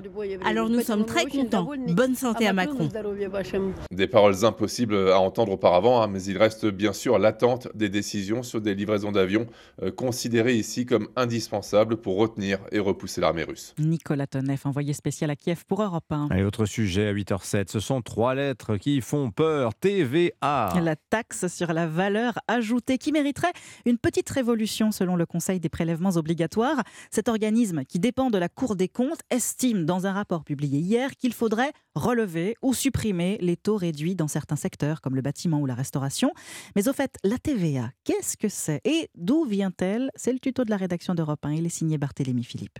La TVA, c'est une invention française qui a révolutionné le système fiscal. Elle a été créée en 1954 par Maurice Lauré, un brillant polytechnicien, avant de faire le tour du globe. Aujourd'hui, la TVA existe dans plus de 150 pays, dont la Chine et l'Inde. Pour l'État, cet impôt vaut de l'or. En France, c'est celui qui rapporte le plus, 186 milliards d'euros en 2021. La TVA touche le commerce, la production de biens et les services. Elle est prélevée sur les prix avec un barème variable un taux normal à 20% et des taux réduits à 10, 5,5 et 2,1% pour la restauration, la presse et les médicaments. Avec la TVA, tout le monde paye le même montant. C'est un impôt dit régressif. Sa part dans le revenu des ménages modestes est plus élevée. Barthélémy Philippe. Le tuto de la rédaction d'Europe 1, la notice de l'info, tous les matins dans votre journal de 8 heures. Tiens, s'il vous plaît, Fanny, auriez-vous l'obligeance d'allumer votre micro pour dévoiler à nos auditeurs le vendredi thématique de la rédaction d'Europe 1 Alors, c'est un peu en poulet, mais on saisit l'esprit. Hein. oui, oui c'est la politesse, évidemment. Merci, Dimitri. La politesse, un trait d'éducation qui semble en voie de disparition, à tel point que certaines brasseries en font une monnaie d'échange. Un café 2,50 euros, un café, s'il vous plaît, 1,80€. Il faut dire que dans les bars et restaurants, la courtoisie commence à faire défaut, notamment à Paris. Reportage Guillaume Dominguez. Devanture de couleur, chaises alignées le long du trottoir, comptoir en bois ou en zinc, le café parisien est par excellence le lieu témoin du manque de courtoisie des uns et des autres. Le garçon de café qui est passé plusieurs fois sans venir me voir pour prendre ma commande, je lui signifie ma présence. Il me dit qu'en gros, il est en train de travailler, je suis en train de l'importuner, qu'il ne peut pas deviner que je veuille euh, quelque chose alors que je suis assis à une table. Des expériences comme celle de Jean, il en existe des centaines qui contribuent à la réputation des garçons de café de la capitale. Ils ont ce côté un peu euh, désagréable, toujours tirer la tronche, il suffit de lui renvoyer sa politesse. Manque de professionnalisme pour les uns, manque d'éducation pour les autres, chacun se renvoie la balle. La politesse, euh, comment vous dire, une denrée rare. Mélanie, restauratrice depuis 23 ans. Nous on essaye d'être aimable au maximum ici en disant bonjour, au revoir, merci. Les gens rentrent, ils vous montrent euh, la machine à café du doigt, et ils vous parlent même pas, pas de bonjour. C'est un peu notre quotidien on va dire. Des comportements de plus en plus fréquents selon cette restauratrice, en particulier depuis la fin du premier confinement. Merci Guillaume Dominguez et bonne journée. Voilà, on aura fait le tour de la politesse aujourd'hui. Tiens, lui, on pourrait lui souhaiter en tout cas un bon rétablissement. Lionel Messi, après Kylian Mbappé, eh à son tour d'être blessé. Oui, le champion argentin touché aux ischio-jambiers off aujourd'hui. Sera-t-il remis pour le match face au Bayern en Ligue des Champions dans 4 hmm. jours? Bah, Le PSG déjà privé d'Mbappé l'espère fortement. Et puis en rugby, veille de grands jours pour l'équipe de France. Demain, deuxième match du tournoi des Six Nations. À 15h15, les Bleus défieront chez eux à Dublin les Irlandais, moins d'une semaine après une victoire laborieuse contre l'Italie, la série record de 14 victoires consécutives de la France est menacée, Axel May. Oui, avant même le début du tournoi, les Français numéro 2 mondiaux savaient que le match contre les Irlandais numéro 1 serait un sacré challenge sportif. Mais après la victoire difficilement obtenue à Rome dimanche dernier face à les Italiens, équipe réputée la plus faible du tournoi, le challenge irlandais s'est transformé en véritable défi. Le sélectionneur Fabien Galtier. Dire que l'Irlande aujourd'hui c'est l'équipe qui est classée numéro 1 au monde, ça veut dire c'est la meilleure équipe au monde. Il n'y a qu'une meilleure équipe au monde. Aujourd'hui, c'est l'Irlande. Et depuis euh, euh, le mois de juin, donc à partir de là, quand on dit ça, on a tout dit. Ce que rappelle aussi Fabien Galtier, c'est que sous son mandat, les Bleus ont rencontré à trois reprises les Irlandais pour autant de victoires. Mais la seule fois qu'ils ont joué chez eux à Dublin, c'était en pleine pandémie, dans un stade vide, ce qui ne sera pas le cas demain avec un Aviva Stadium tout acquis à la cause irlandaise. Dans ce contexte, si les Français s'imposent, ils renforceraient encore leur statut de favoris de la toute prochaine Coupe du Monde En cas de défaite, en revanche, le doute s'installerait immanquablement. Axel May du service des sports d'Europe 1. Merci beaucoup euh, Fanny Marceau, c'était votre journal. N'oubliez pas 8h30, les signatures Europe 1 du vendredi, le duo Macron-Zelensky vu par euh, Catherine Ney. Puis Eugénie Bastier nous parlera de la dernière campagne de la sécurité routière. En résumé, homme au volant, accident au tournant. Tout ça, ce sera après. L'invité d'Europe Matin, Philippe Martinez, le secrétaire général de la CGT, est avec nous dans un instant. Europe 1. 8h15 sur Europe 1. Bonjour Philippe Martinez. Bonjour. Bienvenue sur Europe 1. Vous êtes le secrétaire général de la CGT, faut-il le rappeler. Demain, samedi, nouvelle journée de mobilisation contre la réforme des retraites. Qu'est-ce que vous attendez, Philippe Martinez, de cet euh, acte 4 contre la réforme des retraites? Bah, euh, nous attendons qu'il euh, y ait toujours autant de monde, voire plus de monde, des, des personnes différentes, puisque c'est je vois les réactions quand je croise des gens dans la rue qui me disent euh, bon c'est dur de faire grève, hmm. de, perdre une journée de salaire quand les salaires sont aussi bas. C'est la réserve syndicale qui sort dans la rue demain, vous pensez J'aime pas ce genre de d'expression. C'est euh, des, gens qui ont envie de, dire qu'ils sont pas contents, mais qui c'est pas toujours facile de, de, le faire en semaine, et donc on attend beaucoup de hmm. monde. Emmanuel Macron, cette nuit depuis Bruxelles, euh, déclare compter sur l'esprit de responsabilité des syndicats, je le cite euh, mot pour mot, hein, pour ne pas bloquer la vie du reste du pays. Qu'est-ce que vous lui répondez ce matin, Philippe Martinez Deux choses. Euh, premièrement, il aime bien parler de la réforme des retraites quand il n'est pas en France. et la deuxième chose, on pourrait lui renvoyer la politesse. on compte sur l'esprit de responsabilité du président de la République et du gouvernement pour qu'on ne, ne, soit pas obligé d'amplifier les grèves euh, mm. et euh, d'avoir des grèves reconductibles. Quand il y a une telle, un tel mécontentement dans le pays, euh, et qu'on a l'esprit de responsabilité, justement, eh bien, mmh. on écoute. Ça vous agace, cette stratégie de la, carte postale, du surplomb, hein, comme on le lit beaucoup dans, dans, la presse? En tout cas, la Première ministre, elle est en première ligne, mais le président de la République, initiateur de cette, cette réforme, s'en tient à distance. Vous aimeriez qu'il mouille la chemise plus sur le bah, sujet? pas, pas mouiller la chemise, mais en tout cas, c'est quand même son, sa décision. Mmh. J'ai l'impression, même sa décision à lui seul, j'ai l'impression. Euh, et donc, euh, euh, il a dit qu'il a, à l'issue de, sa réélection, qu'il avait changé, qu'il écouterait plus. Bah, c'est le moment de montrer qu'il écoute plus et qu'il a changé, ce qui n'est pas le cas. Mais sur le fond, parce que malgré tout, ça reste une question. Est-ce que vous contestez euh, le principe euh, d'érosion, d'usure du système par répartition sous l'effet du vieillissement de la population, Philippe Martinez. Euh, est-ce que vous ne reconnaissez pas ça, le fait qu'on va avoir un problème de financement, de maintien du niveau des pensions dans, le contexte de vieillissement de la population française? La, première chose, c'est qu'il n'y a pas d'urgence. Tout le monde le dit, il n'y a pas d'urgence. 3% du de, déficit du volume total hmm. de l'argent consacré à la retraite, c'est rien. Quoi. 12 milliards par an, vous dites que c'est rien 3%. Oui, mais enfin, moi je donne en milliards. Évidemment, par rapport à mon salaire ou à votre salaire, 12 milliards, ça fait énorme. Mais 3%, euh, il y a des tas de ménages. Sur 10 ans, ça fait y a, 120, des, 150 milliards. Il y a, des tas de ménages euh, qui sont endettés à plus de 3%. Les entreprises sont endettées à bien plus que 3%. Donc c'est ça qu'il faut voir. Et la deuxième chose, c'est que oui, il faut améliorer le système. Mais améliorer le système existant. Euh, oui, il y a un problème de, de pension des femmes c'est pas euh, la réforme proposée par le gouvernement qui va le faire. Donc il faut travailler euh, plus de recettes euh, par le biais des cotisations et ça ça ne peut pas être l'allongement de l'âge de départ à la mmh. retraite ou l'allongement de la durée des cotisations. Alors, vous êtes dans la rue demain, vous serez à Paris, je crois, hein, pour la manifestation. jeudi prochain, 16 février, vous devriez défiler, je crois, à Albi, dans le Tarn. Normalement, Laurent Berger de la CFDT sera avec vous. C'est le début d'un Tour de France j'ai pas envie de dire main dans la main, parce que l'image serait un petit peu excessive. Mais... Tour de France, c'est au mois de juillet. Euh, normalement, euh, ça devrait se préciser demain, mais mm. je pense qu'il est normal, puisque euh, et, lui aussi, on a l'habitude de beaucoup se déplacer, de beaucoup aller sur le terrain. C'est la différence d'ailleurs avec le gouvernement et le président de la République qui, qui gèrent leurs affaires de, de, de, très haut. Bon, vous avez vu, Elisabeth Borne était sur le terrain, dans le Nord, hier, malgré tout, elle aussi. Hein. D'accord. Bon, oui, oui, oui, j'ai vu. Un partout. Vous serez Albi une fois. Je pense que ça fait 2-0 parce que euh, eux, eux, quand ils se déplacent, c'est dans des conditions très euh, policées, sans mauvais jeu de mots. C'est le gouvernement. Sans mauvais jeu de mots. Et euh, en plus, dans, devant des auditoires parfois très restreints. nous avons la prétention, modestement, d'être sur le terrain, de croiser des salariés Et donc, c'est ce qui fait aussi mmh. la, richesse de nos arguments. Donc, oui, c'est bien d'aller mmh. défiler, si ça se confirme. dans des, on a beaucoup parlé de la mobilisation dans les petites villes ou dans les villes moyennes. Bah, c'est bien d'y aller, y compris dans une ville outre ses, traditions historiques, c'est une ville encore industrielle où il y a besoin de parler emploi, retraite, salaire, etc. Il y, a un message à travers ce déplacement, Philippe Martinez? Non, je pense que c'est pas un message, mmh. c'est l'idée de ne pas toujours être à Paris, et puis aussi d'aller rencontrer des gens, des, des, citoyens, citoyennes qui ont, les mmh. mêmes problématiques que dans toute la France, mais avec des spécificités. Par exemple, les services publics, le transport, on ne voit pas la même chose euh, dans certaines villes de province qu'à Paris. Mmh. Alors, sur le calendrier, donc demain, vous êtes dans la rue, le jeudi prochain, le 16 également. Ensuite, il y aura le 7 mars, puis.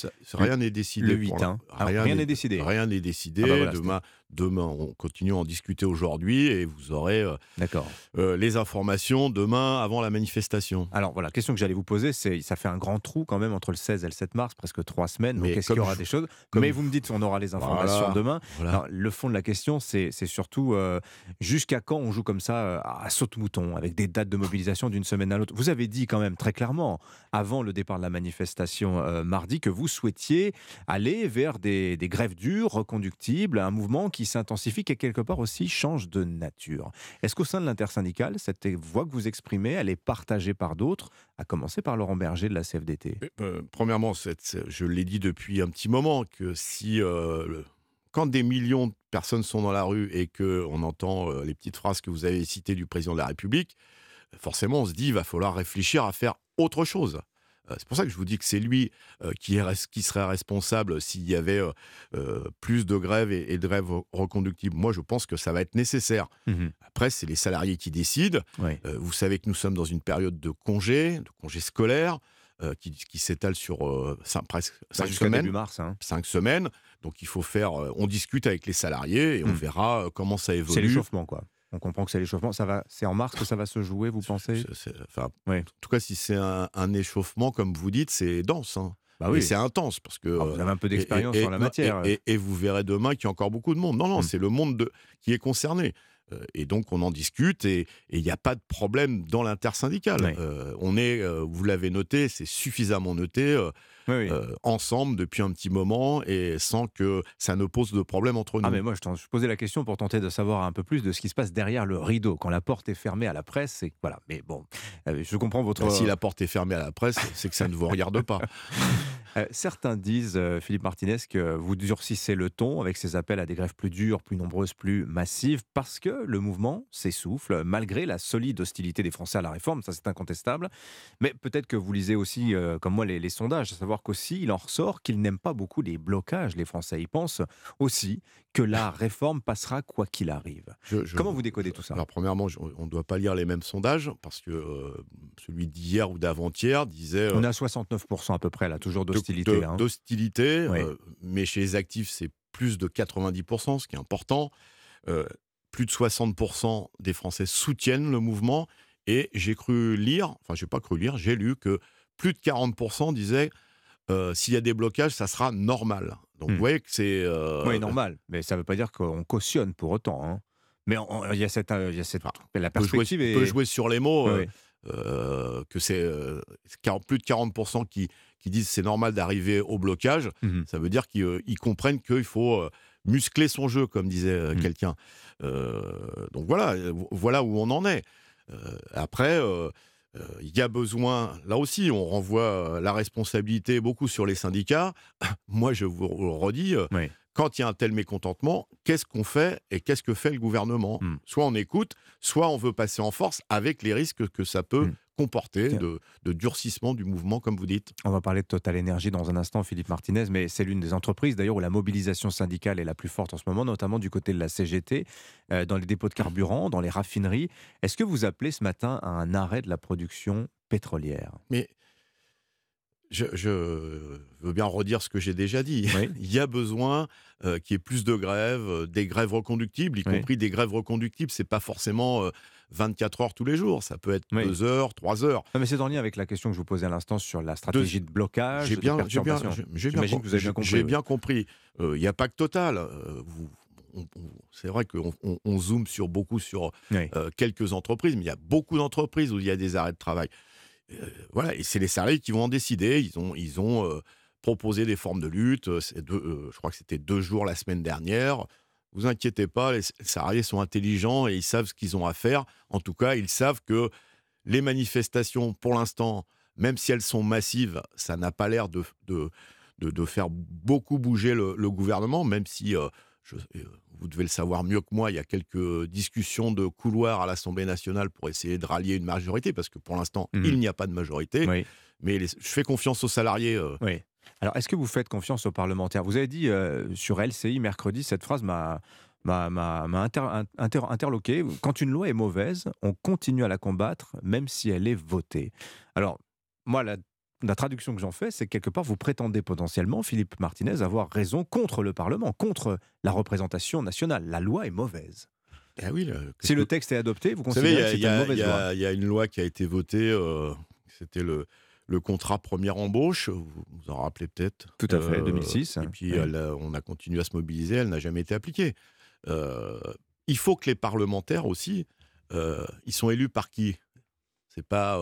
c'est la représentation nationale. Voilà. Et donc quand on quand il y a de la représentation nationale, eux aussi, on peut pas dire votez pour moi et pendant cinq ans je fais ce que je veux. Il faut qu'ils aient euh, du lien avec leurs électeurs. Et me semble-t-il, enfin en mmh. tout cas de ce que j'entends, puis j'en ai croisé quelques-uns, euh, ils ont du mal à aller dans leur circonscription sans se faire interpeller euh, tout à fait gentiment par leurs électeurs qui disent faut mmh. pas voter cette loi. Vous voyez que c'est ça la démocratie.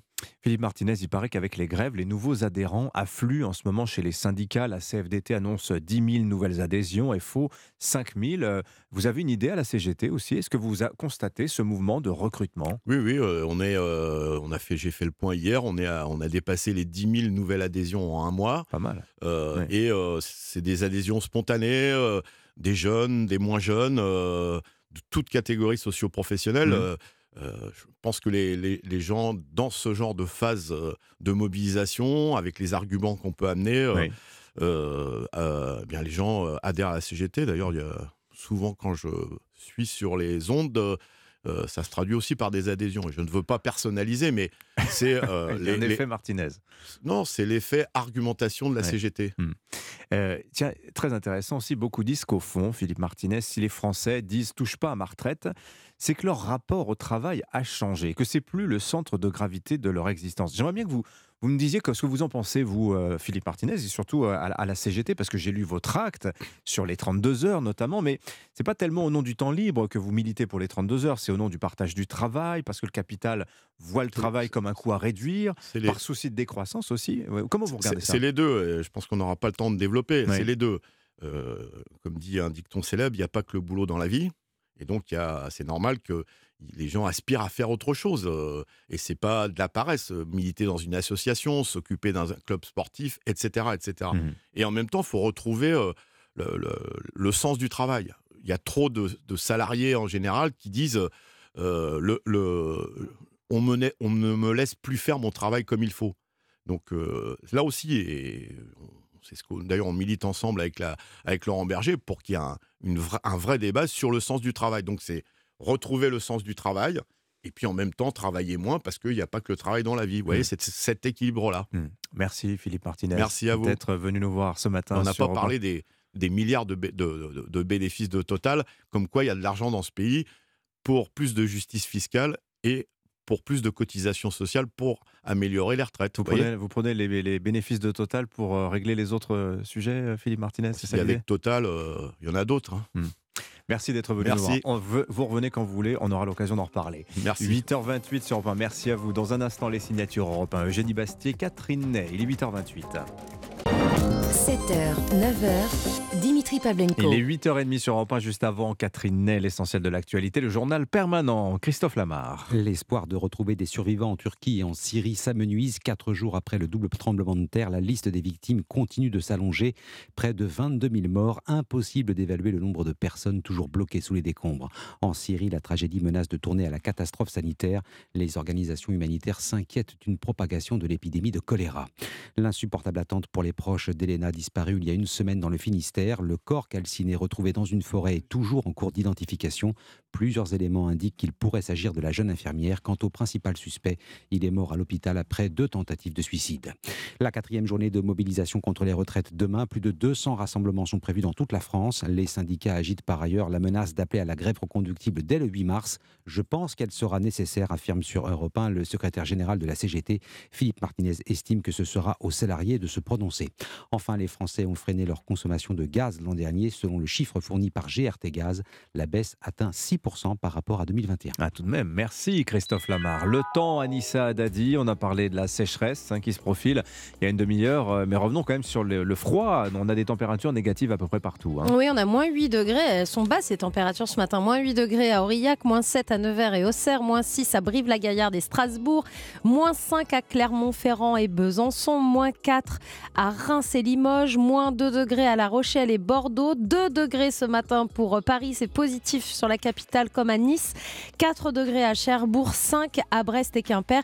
Il fait plus doux sur la moitié nord parce qu'on a beaucoup de nuages, effectivement, c'est gris au nord de la Loire. Alors il faut faire très attention sur euh, les routes ce matin de la moitié euh, nord parce qu'on a cette bruine, c'est une petite pluie très fine très froides qui en plus tombent sur des sols gelés et donc euh, elles peuvent être verglaçantes ces bruines euh, sur la Marne, les Ardennes, voire même en Ile-de-France. Donc attention, en fait la bruine c'est le résultat de la condensation du brouillard. Donc on a pas mal de brouillard partout, plus de la, de la bruine. Sur les routes c'est compliqué. Au sud de la Loire, toute la journée c'est très ensoleillé, très agréable, avec toujours un petit peu de Mistral dans la vallée du Rhône. Cet après-midi 5 degrés à Saint-Étienne, 8 à Amiens et Poitiers, 10 degrés à Paris et Lorient, 12 à Nice et Montpellier et 13 à Perpignan. Anissa Dadi. 8h33 sur Europe 1. 7h, 9h. Europe Matin.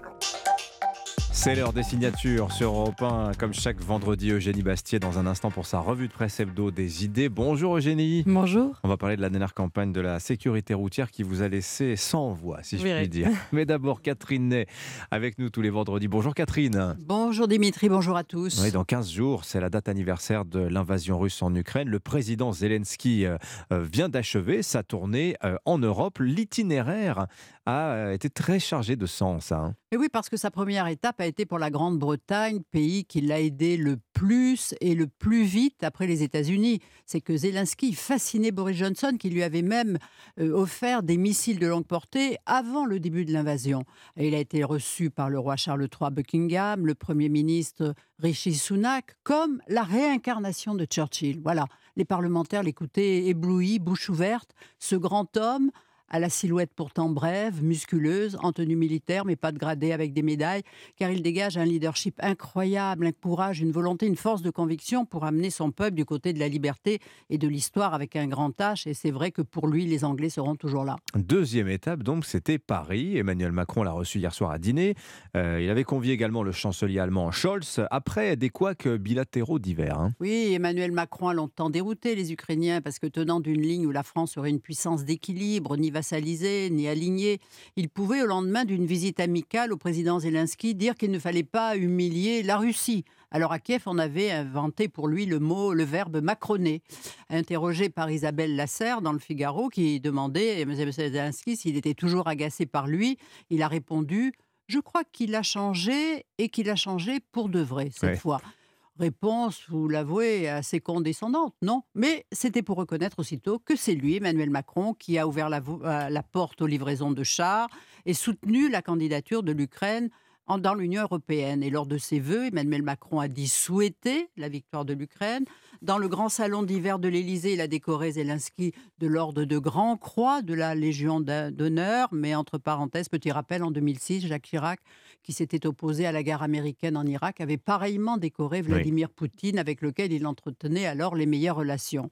Alors Emmanuel Macron le dit, la Russie ne peut ni ne doit l'emporter. Mais pour ajouter quelques phrases après, après la victoire, il faudra aussi bâtir la paix. Alors s'il compte être un interlocuteur auprès des Russes, ça pour l'instant c'est pas écrit. et puis Olaf Scholz également. Hein. Eh bien oui aussi, il y a eu du retard à l'allumage. Il y a un an, vous vous rendez compte, il a envoyé 5000 casques à l'Ukraine. Mais mmh. aujourd'hui, il le dit, ça a été long à dérider, mais l'Allemagne est le pays européen qui apporte le plus de soutien financier et humanitaire à, l'Ukraine et il va livrer des chars euh, léopards. Mais là, son opinion est à 50-50. Ah, d'ailleurs, il faut lire la réponse euh, de Zelensky dans son interview euh, d'hier dans le Figaro à propos de l'Allemagne. C'est alors un chef-d'œuvre de circonvolution diplomatique pour enrober les critiques et derrière toute une tonne de compliments. enfin, mais ça avance quand même. C'est vrai, vous avez raison. enfin, Bruxelles, alors ça c'était hier soir, le président Zelensky, alors là, il a été accueilli comme un héros, ah. applaudi par des députés qui avaient les larmes aux yeux. Oui, oui, les Européens l'ont assuré d'un soutien qui durera, disent-ils, aussi longtemps qu'il le faudra, mais il ne s'engage pas encore à lui livrer les avions de chasse qu'il réclame, parce qu'il faut d'abord former les pilotes, n'est-ce pas? Et puis la présidente du Parlement lui a bien offert le drapeau européen à la tribune qu'ils tenaient tous les deux bien ouvert. Bon, mais le président Zelensky souhaite que les négociations d'adhésion commencent dès cette année. Il faudra quand même que l'Ukraine réponde aux sept critères nécessaires, donc ça ne va pas se faire tout de suite.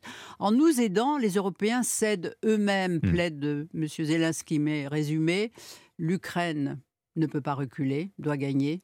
Poutine ne reculera pas et veut gagner. Donc l'espoir d'un cessez-le-feu est aussi fuyant que l'horizon. Information de la nuit aussi, Emmanuel Macron songerait à retirer la Légion d'honneur à Vladimir Poutine, hein, celle même celle-là même décernée par Jacques Chirac en 2006, comme vous nous l'avez raconté. Merci Catherine Ney.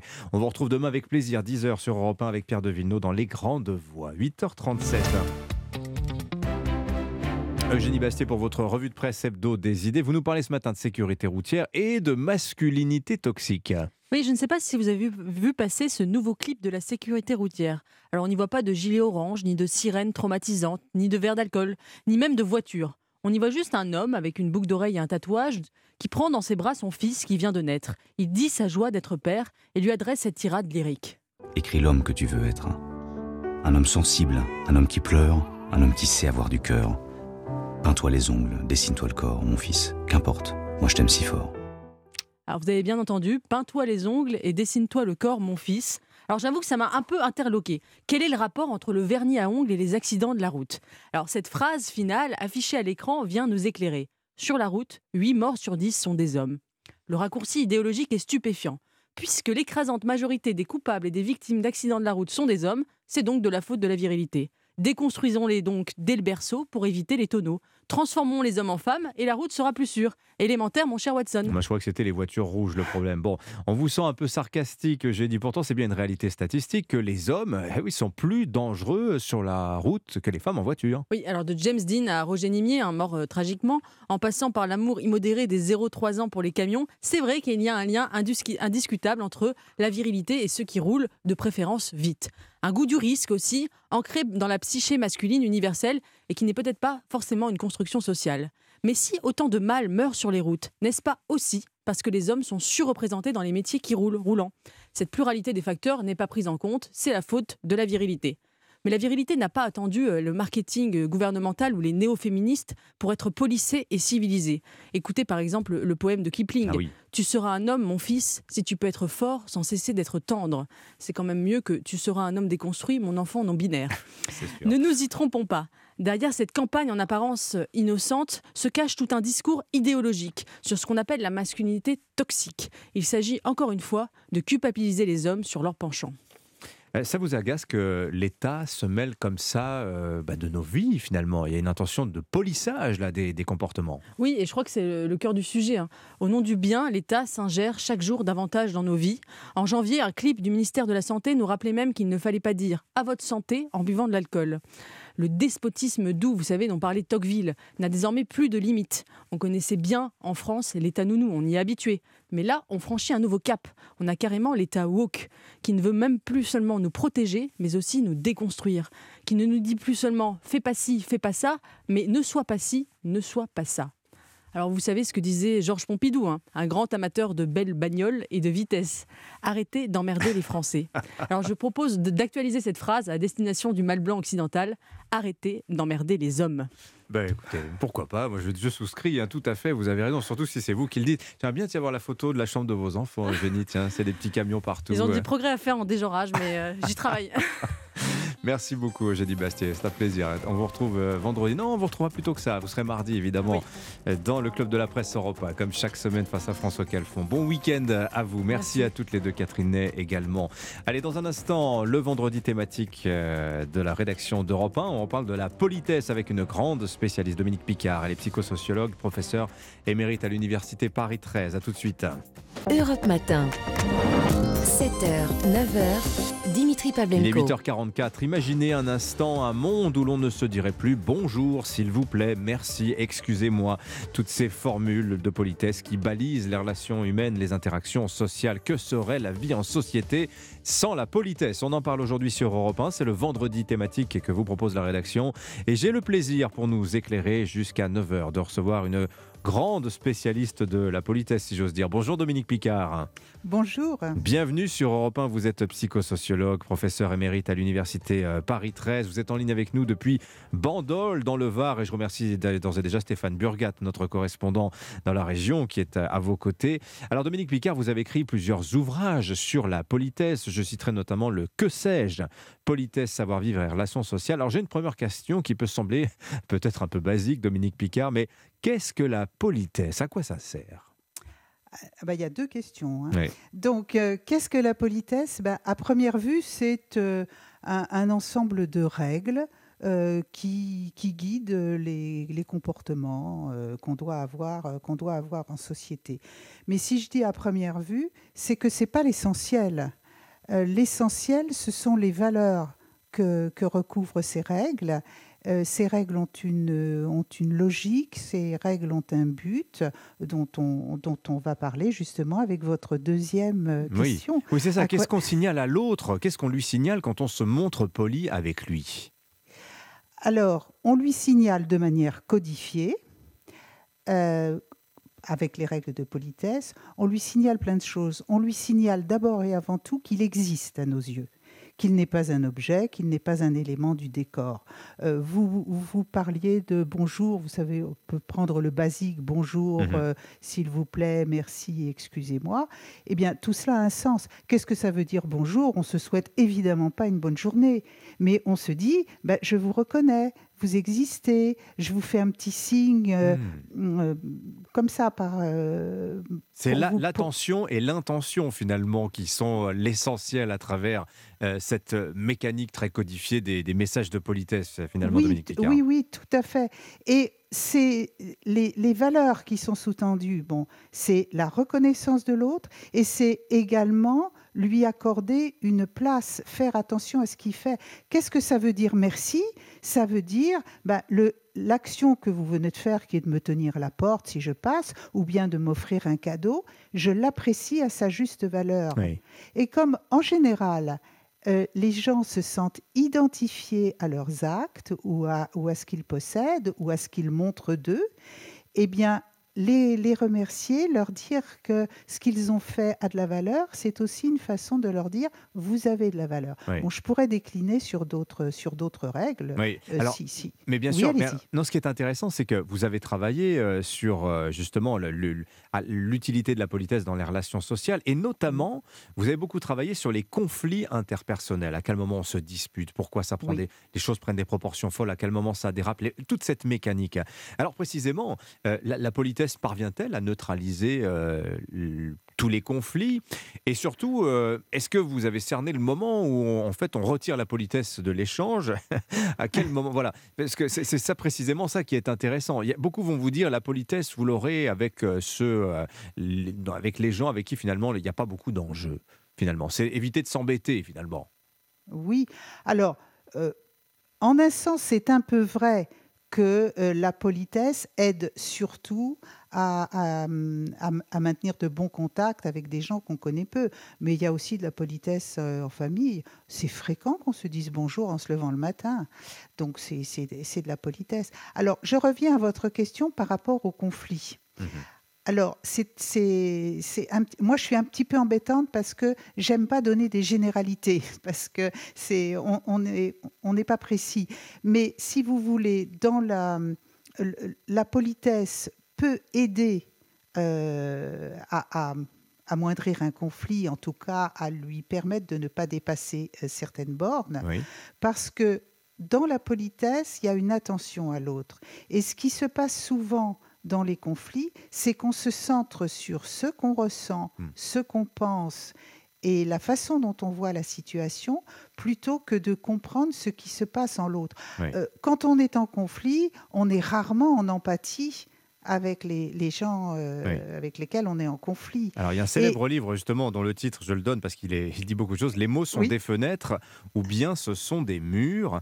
Autrement dit, vous avez complètement raison. Si je centre mon propos, je commence par le je, et je vais évidemment euh, parler de moi, et je vais braquer l'autre beaucoup plus que si je, vais lui, je lui explique finalement comment j'ai pris ce qu'il m'a dit, mais sans euh, me concentrer sur mon, mon sentiment finalement. Oui, et d'autant plus que le je qu'on utilise, je rebondis sur ce, que vous dites parce que ça me semble très important, il y a différentes sortes de je. Le je qu'on utilise euh, quand, on, est en, plein conflit et, qu'on l'alimente, c'est celui qui s'entend, c'est ma parole qui compte et c'est mmh ce que je pense qui compte. Mais il y a un autre, il y a un autre je qui est, hum, qui, est bon, bon à utiliser dans les conflits et que la, la, communication non violente a mis, a, mis en exergue, c'est le je, j'éprouve. C'est-à-dire, au lieu de dire euh, tu m'accuses, tu, tu, tu m'accuses de tout, tu es toujours en train de m'embêter, hmm. euh, tu ranges jamais ta chambre, ou il n'y a que ton emploi du temps qui compte et pas le mien, eh bien on dit je, je, je ressens mal le fait que tu ne ranges pas ta chambre parce que je me sens mal dans le désordre. Et ça change tout. Tout et ça, change tout. Alors, il y a tellement de questions. Je pourrais vous poser, par exemple, est-ce que la diplomatie, par exemple, c'est la politesse que s'adressent les États? Est-ce que ça suffit à désamorcer les conflits? Semble-t-il, c'est un petit peu plus compliqué que ça. Alors, euh, apparemment, hein, ah. on a un exemple très actuel euh, où, ça, où ça ne sert à rien. Hmm. Alors, j'ai peut-être une autre question, pour, une autre question pour vous, parce qu'elle est peut-être plutôt dans votre champ d'expertise. On parle beaucoup en ce moment d'incivilité. On recevait tout à l'heure Cécile Ernst qui nous disait, effectivement, elle, elle s'est mise à travailler sur la politesse au moment où ce mot d'incivilité, d'incivisme commençait à prendre beaucoup de place euh, dans le débat public. Et alors, il y a ce sentiment que la politesse se perd, que les bonnes manières disparaissent. Mais en fait, on se rend compte, Dominique Picard, et vous l'expliquez très bien dans votre livre, que depuis qu'on a inventé la politesse, on, on déplore sa disparition progressive. Oui, oui. Bah, euh, pour plusieurs raisons. Euh, une des premières raisons, c'est que c'était mieux avant parce qu'on magnifie un peu le passé le passé, euh, ben, il nous embête moins que le, que le présent. Donc on a toujours tendance à penser que c'était mieux avant, surtout quand on se trouve dans une situation délicate dans le présent. Et pour d'autres raisons aussi, c'est que euh, les mais ça vous avez dû en parler avec Cécile Ernst, que je n'ai pas, pas, eu la possibilité d'écouter et qu'elle m'en excuse. Mais la politesse évolue tout le temps les règles de surface. Les fondements, c'est toujours les mêmes et ils sont quasi universels. Mais les règles de surface évoluent parce que le monde évolue. Il faut l'adapter. Euh, euh, plus personne ne lance des grands coups de chapeau. On ne dépose plus des cartes, euh, des cartes cornées quand, on, quand, on, fait des visites, etc. Le, monde change et la politesse change. Et donc, c'est quand les règles changent, eh bien, ceux qui ont connu des anciennes règles se sentent perdus et ils ne reconnaissent pas les nouvelles règles. Regardez actuellement, on dit que la politesse, ça se dit beaucoup, que, c'est le règne de l'incivilité, mhm. euh, un, mot, un mot valise qui recouvre des choses euh, très, très complexes et, très variées. Mais par exemple, on est dans une, dans une, actuellement dans, dans un moment où il y a plus de violence dans les rapports interpersonnels. Ça se voit à l'école, comme ça se voit dans la rue, comme ça se voit euh, sur les réseaux sociaux. Oui, il y a ce mot d'ensauvagement aussi qui a fait son, son apparition. Bien sûr. Euh, et, tous ces mots-là, finalement, ne sont pas synonymes. Mais il semble que l'incivilité regroupe, euh, regroupe tout ça. Dans, incivilité, ce n'est pas uniquement le contraire de la civilité, qui est un mot ancien pour pour, euh, pour parler de la politesse. On, parle aussi des dégradations pour, euh, pour la civilité. C'est vrai, vous avez raison. Et alors, il y, a une chose, une question aussi qui est intéressante. Euh, les, tout à l'heure, à 18h, Pierre de Villeneuve recevra Nadine de Rothschild, qui est immensément célèbre pour ses livres sur le savoir-vivre, avec cette codification très particulière, la taille des cartes de visite, l'ordre de préséance, comment, dans quel ordre faut-il s'asseoir selon que l'on mhm. est une femme, quel âge on a.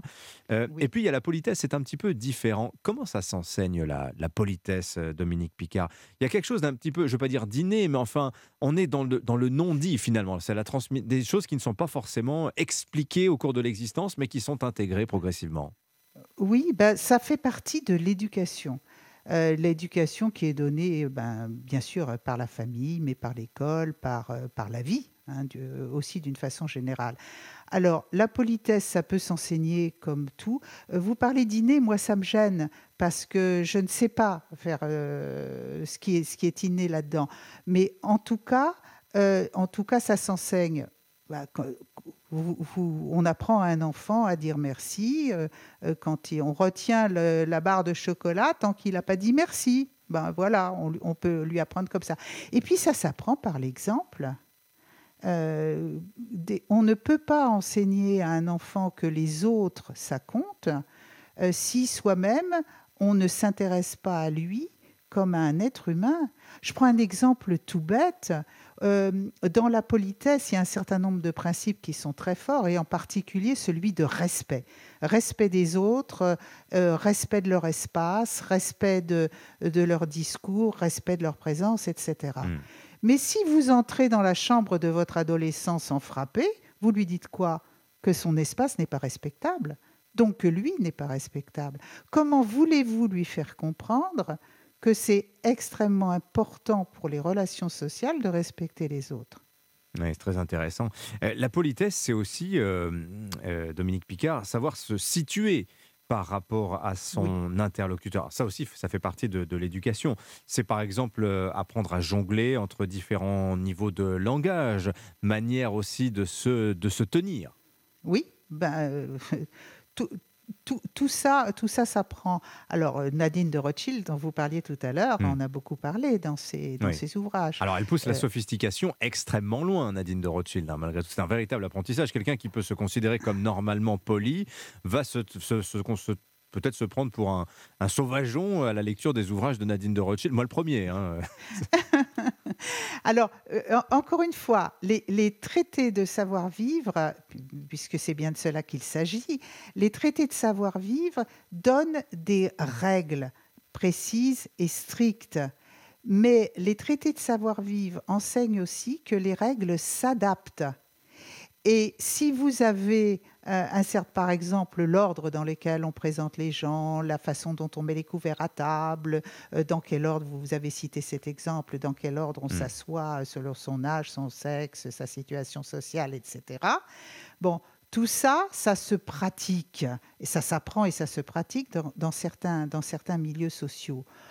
Euh, ça, ça ne s'enseigne pas et ça ne se pratique pas dans d'autres milieux sociaux. Si vous êtes une personne issue d'un milieu social où ça se pratique, où ça doit se faire, et que vous vous trouvez dans un, dans un milieu social où ces pratiques ne se font pas, Hors contexte. eh bien, si vous le faites, vous n'êtes pas poli. Voilà, tout ça, c'est d'une subtilité. Merci. Eh oui, il y a du travail. Eh c'est le jeu subtil des relations sociales. Merci beaucoup, Dominique Picard, en tout cas d'avoir été. Merci de m'avoir reçu. Je vous en prie, merci d'avoir. Je redonne le titre de votre ouvrage euh, Que sais-je Politesse, savoir-vivre et relations sociales. Il y en a d'autres. Merci en tout cas d'avoir été avec nous. Et à nouveau, merci à Stéphane Burgat, le correspondant d'Europe 1 dans le Sud-Est, avec nous pour la liaison. 8h57, place à Philippe Vandel. Bonjour, mon cher Philippe. Bonjour, Dimitri. Culture Média sur Europe 1 dans un instant. Dans l'info média du jour, vous les connaissez sûrement, ces humoristes, Mister V, Natou qui n'est pas humoriste, Monsieur Poulpe, Greg Guillotin. Ils sont fait connaître grâce au Studio Bagel. Studio Bagel qui fête ses 10 ans. Il y aura un prime ce soir sur Canal+.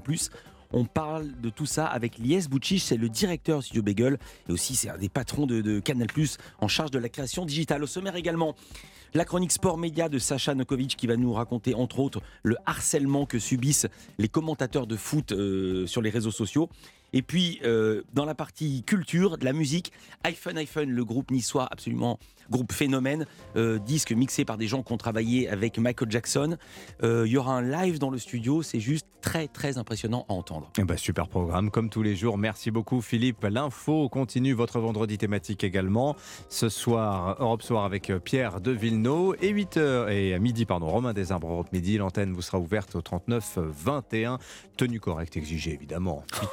8h58 sur Europe 1. Bonne journée à vous.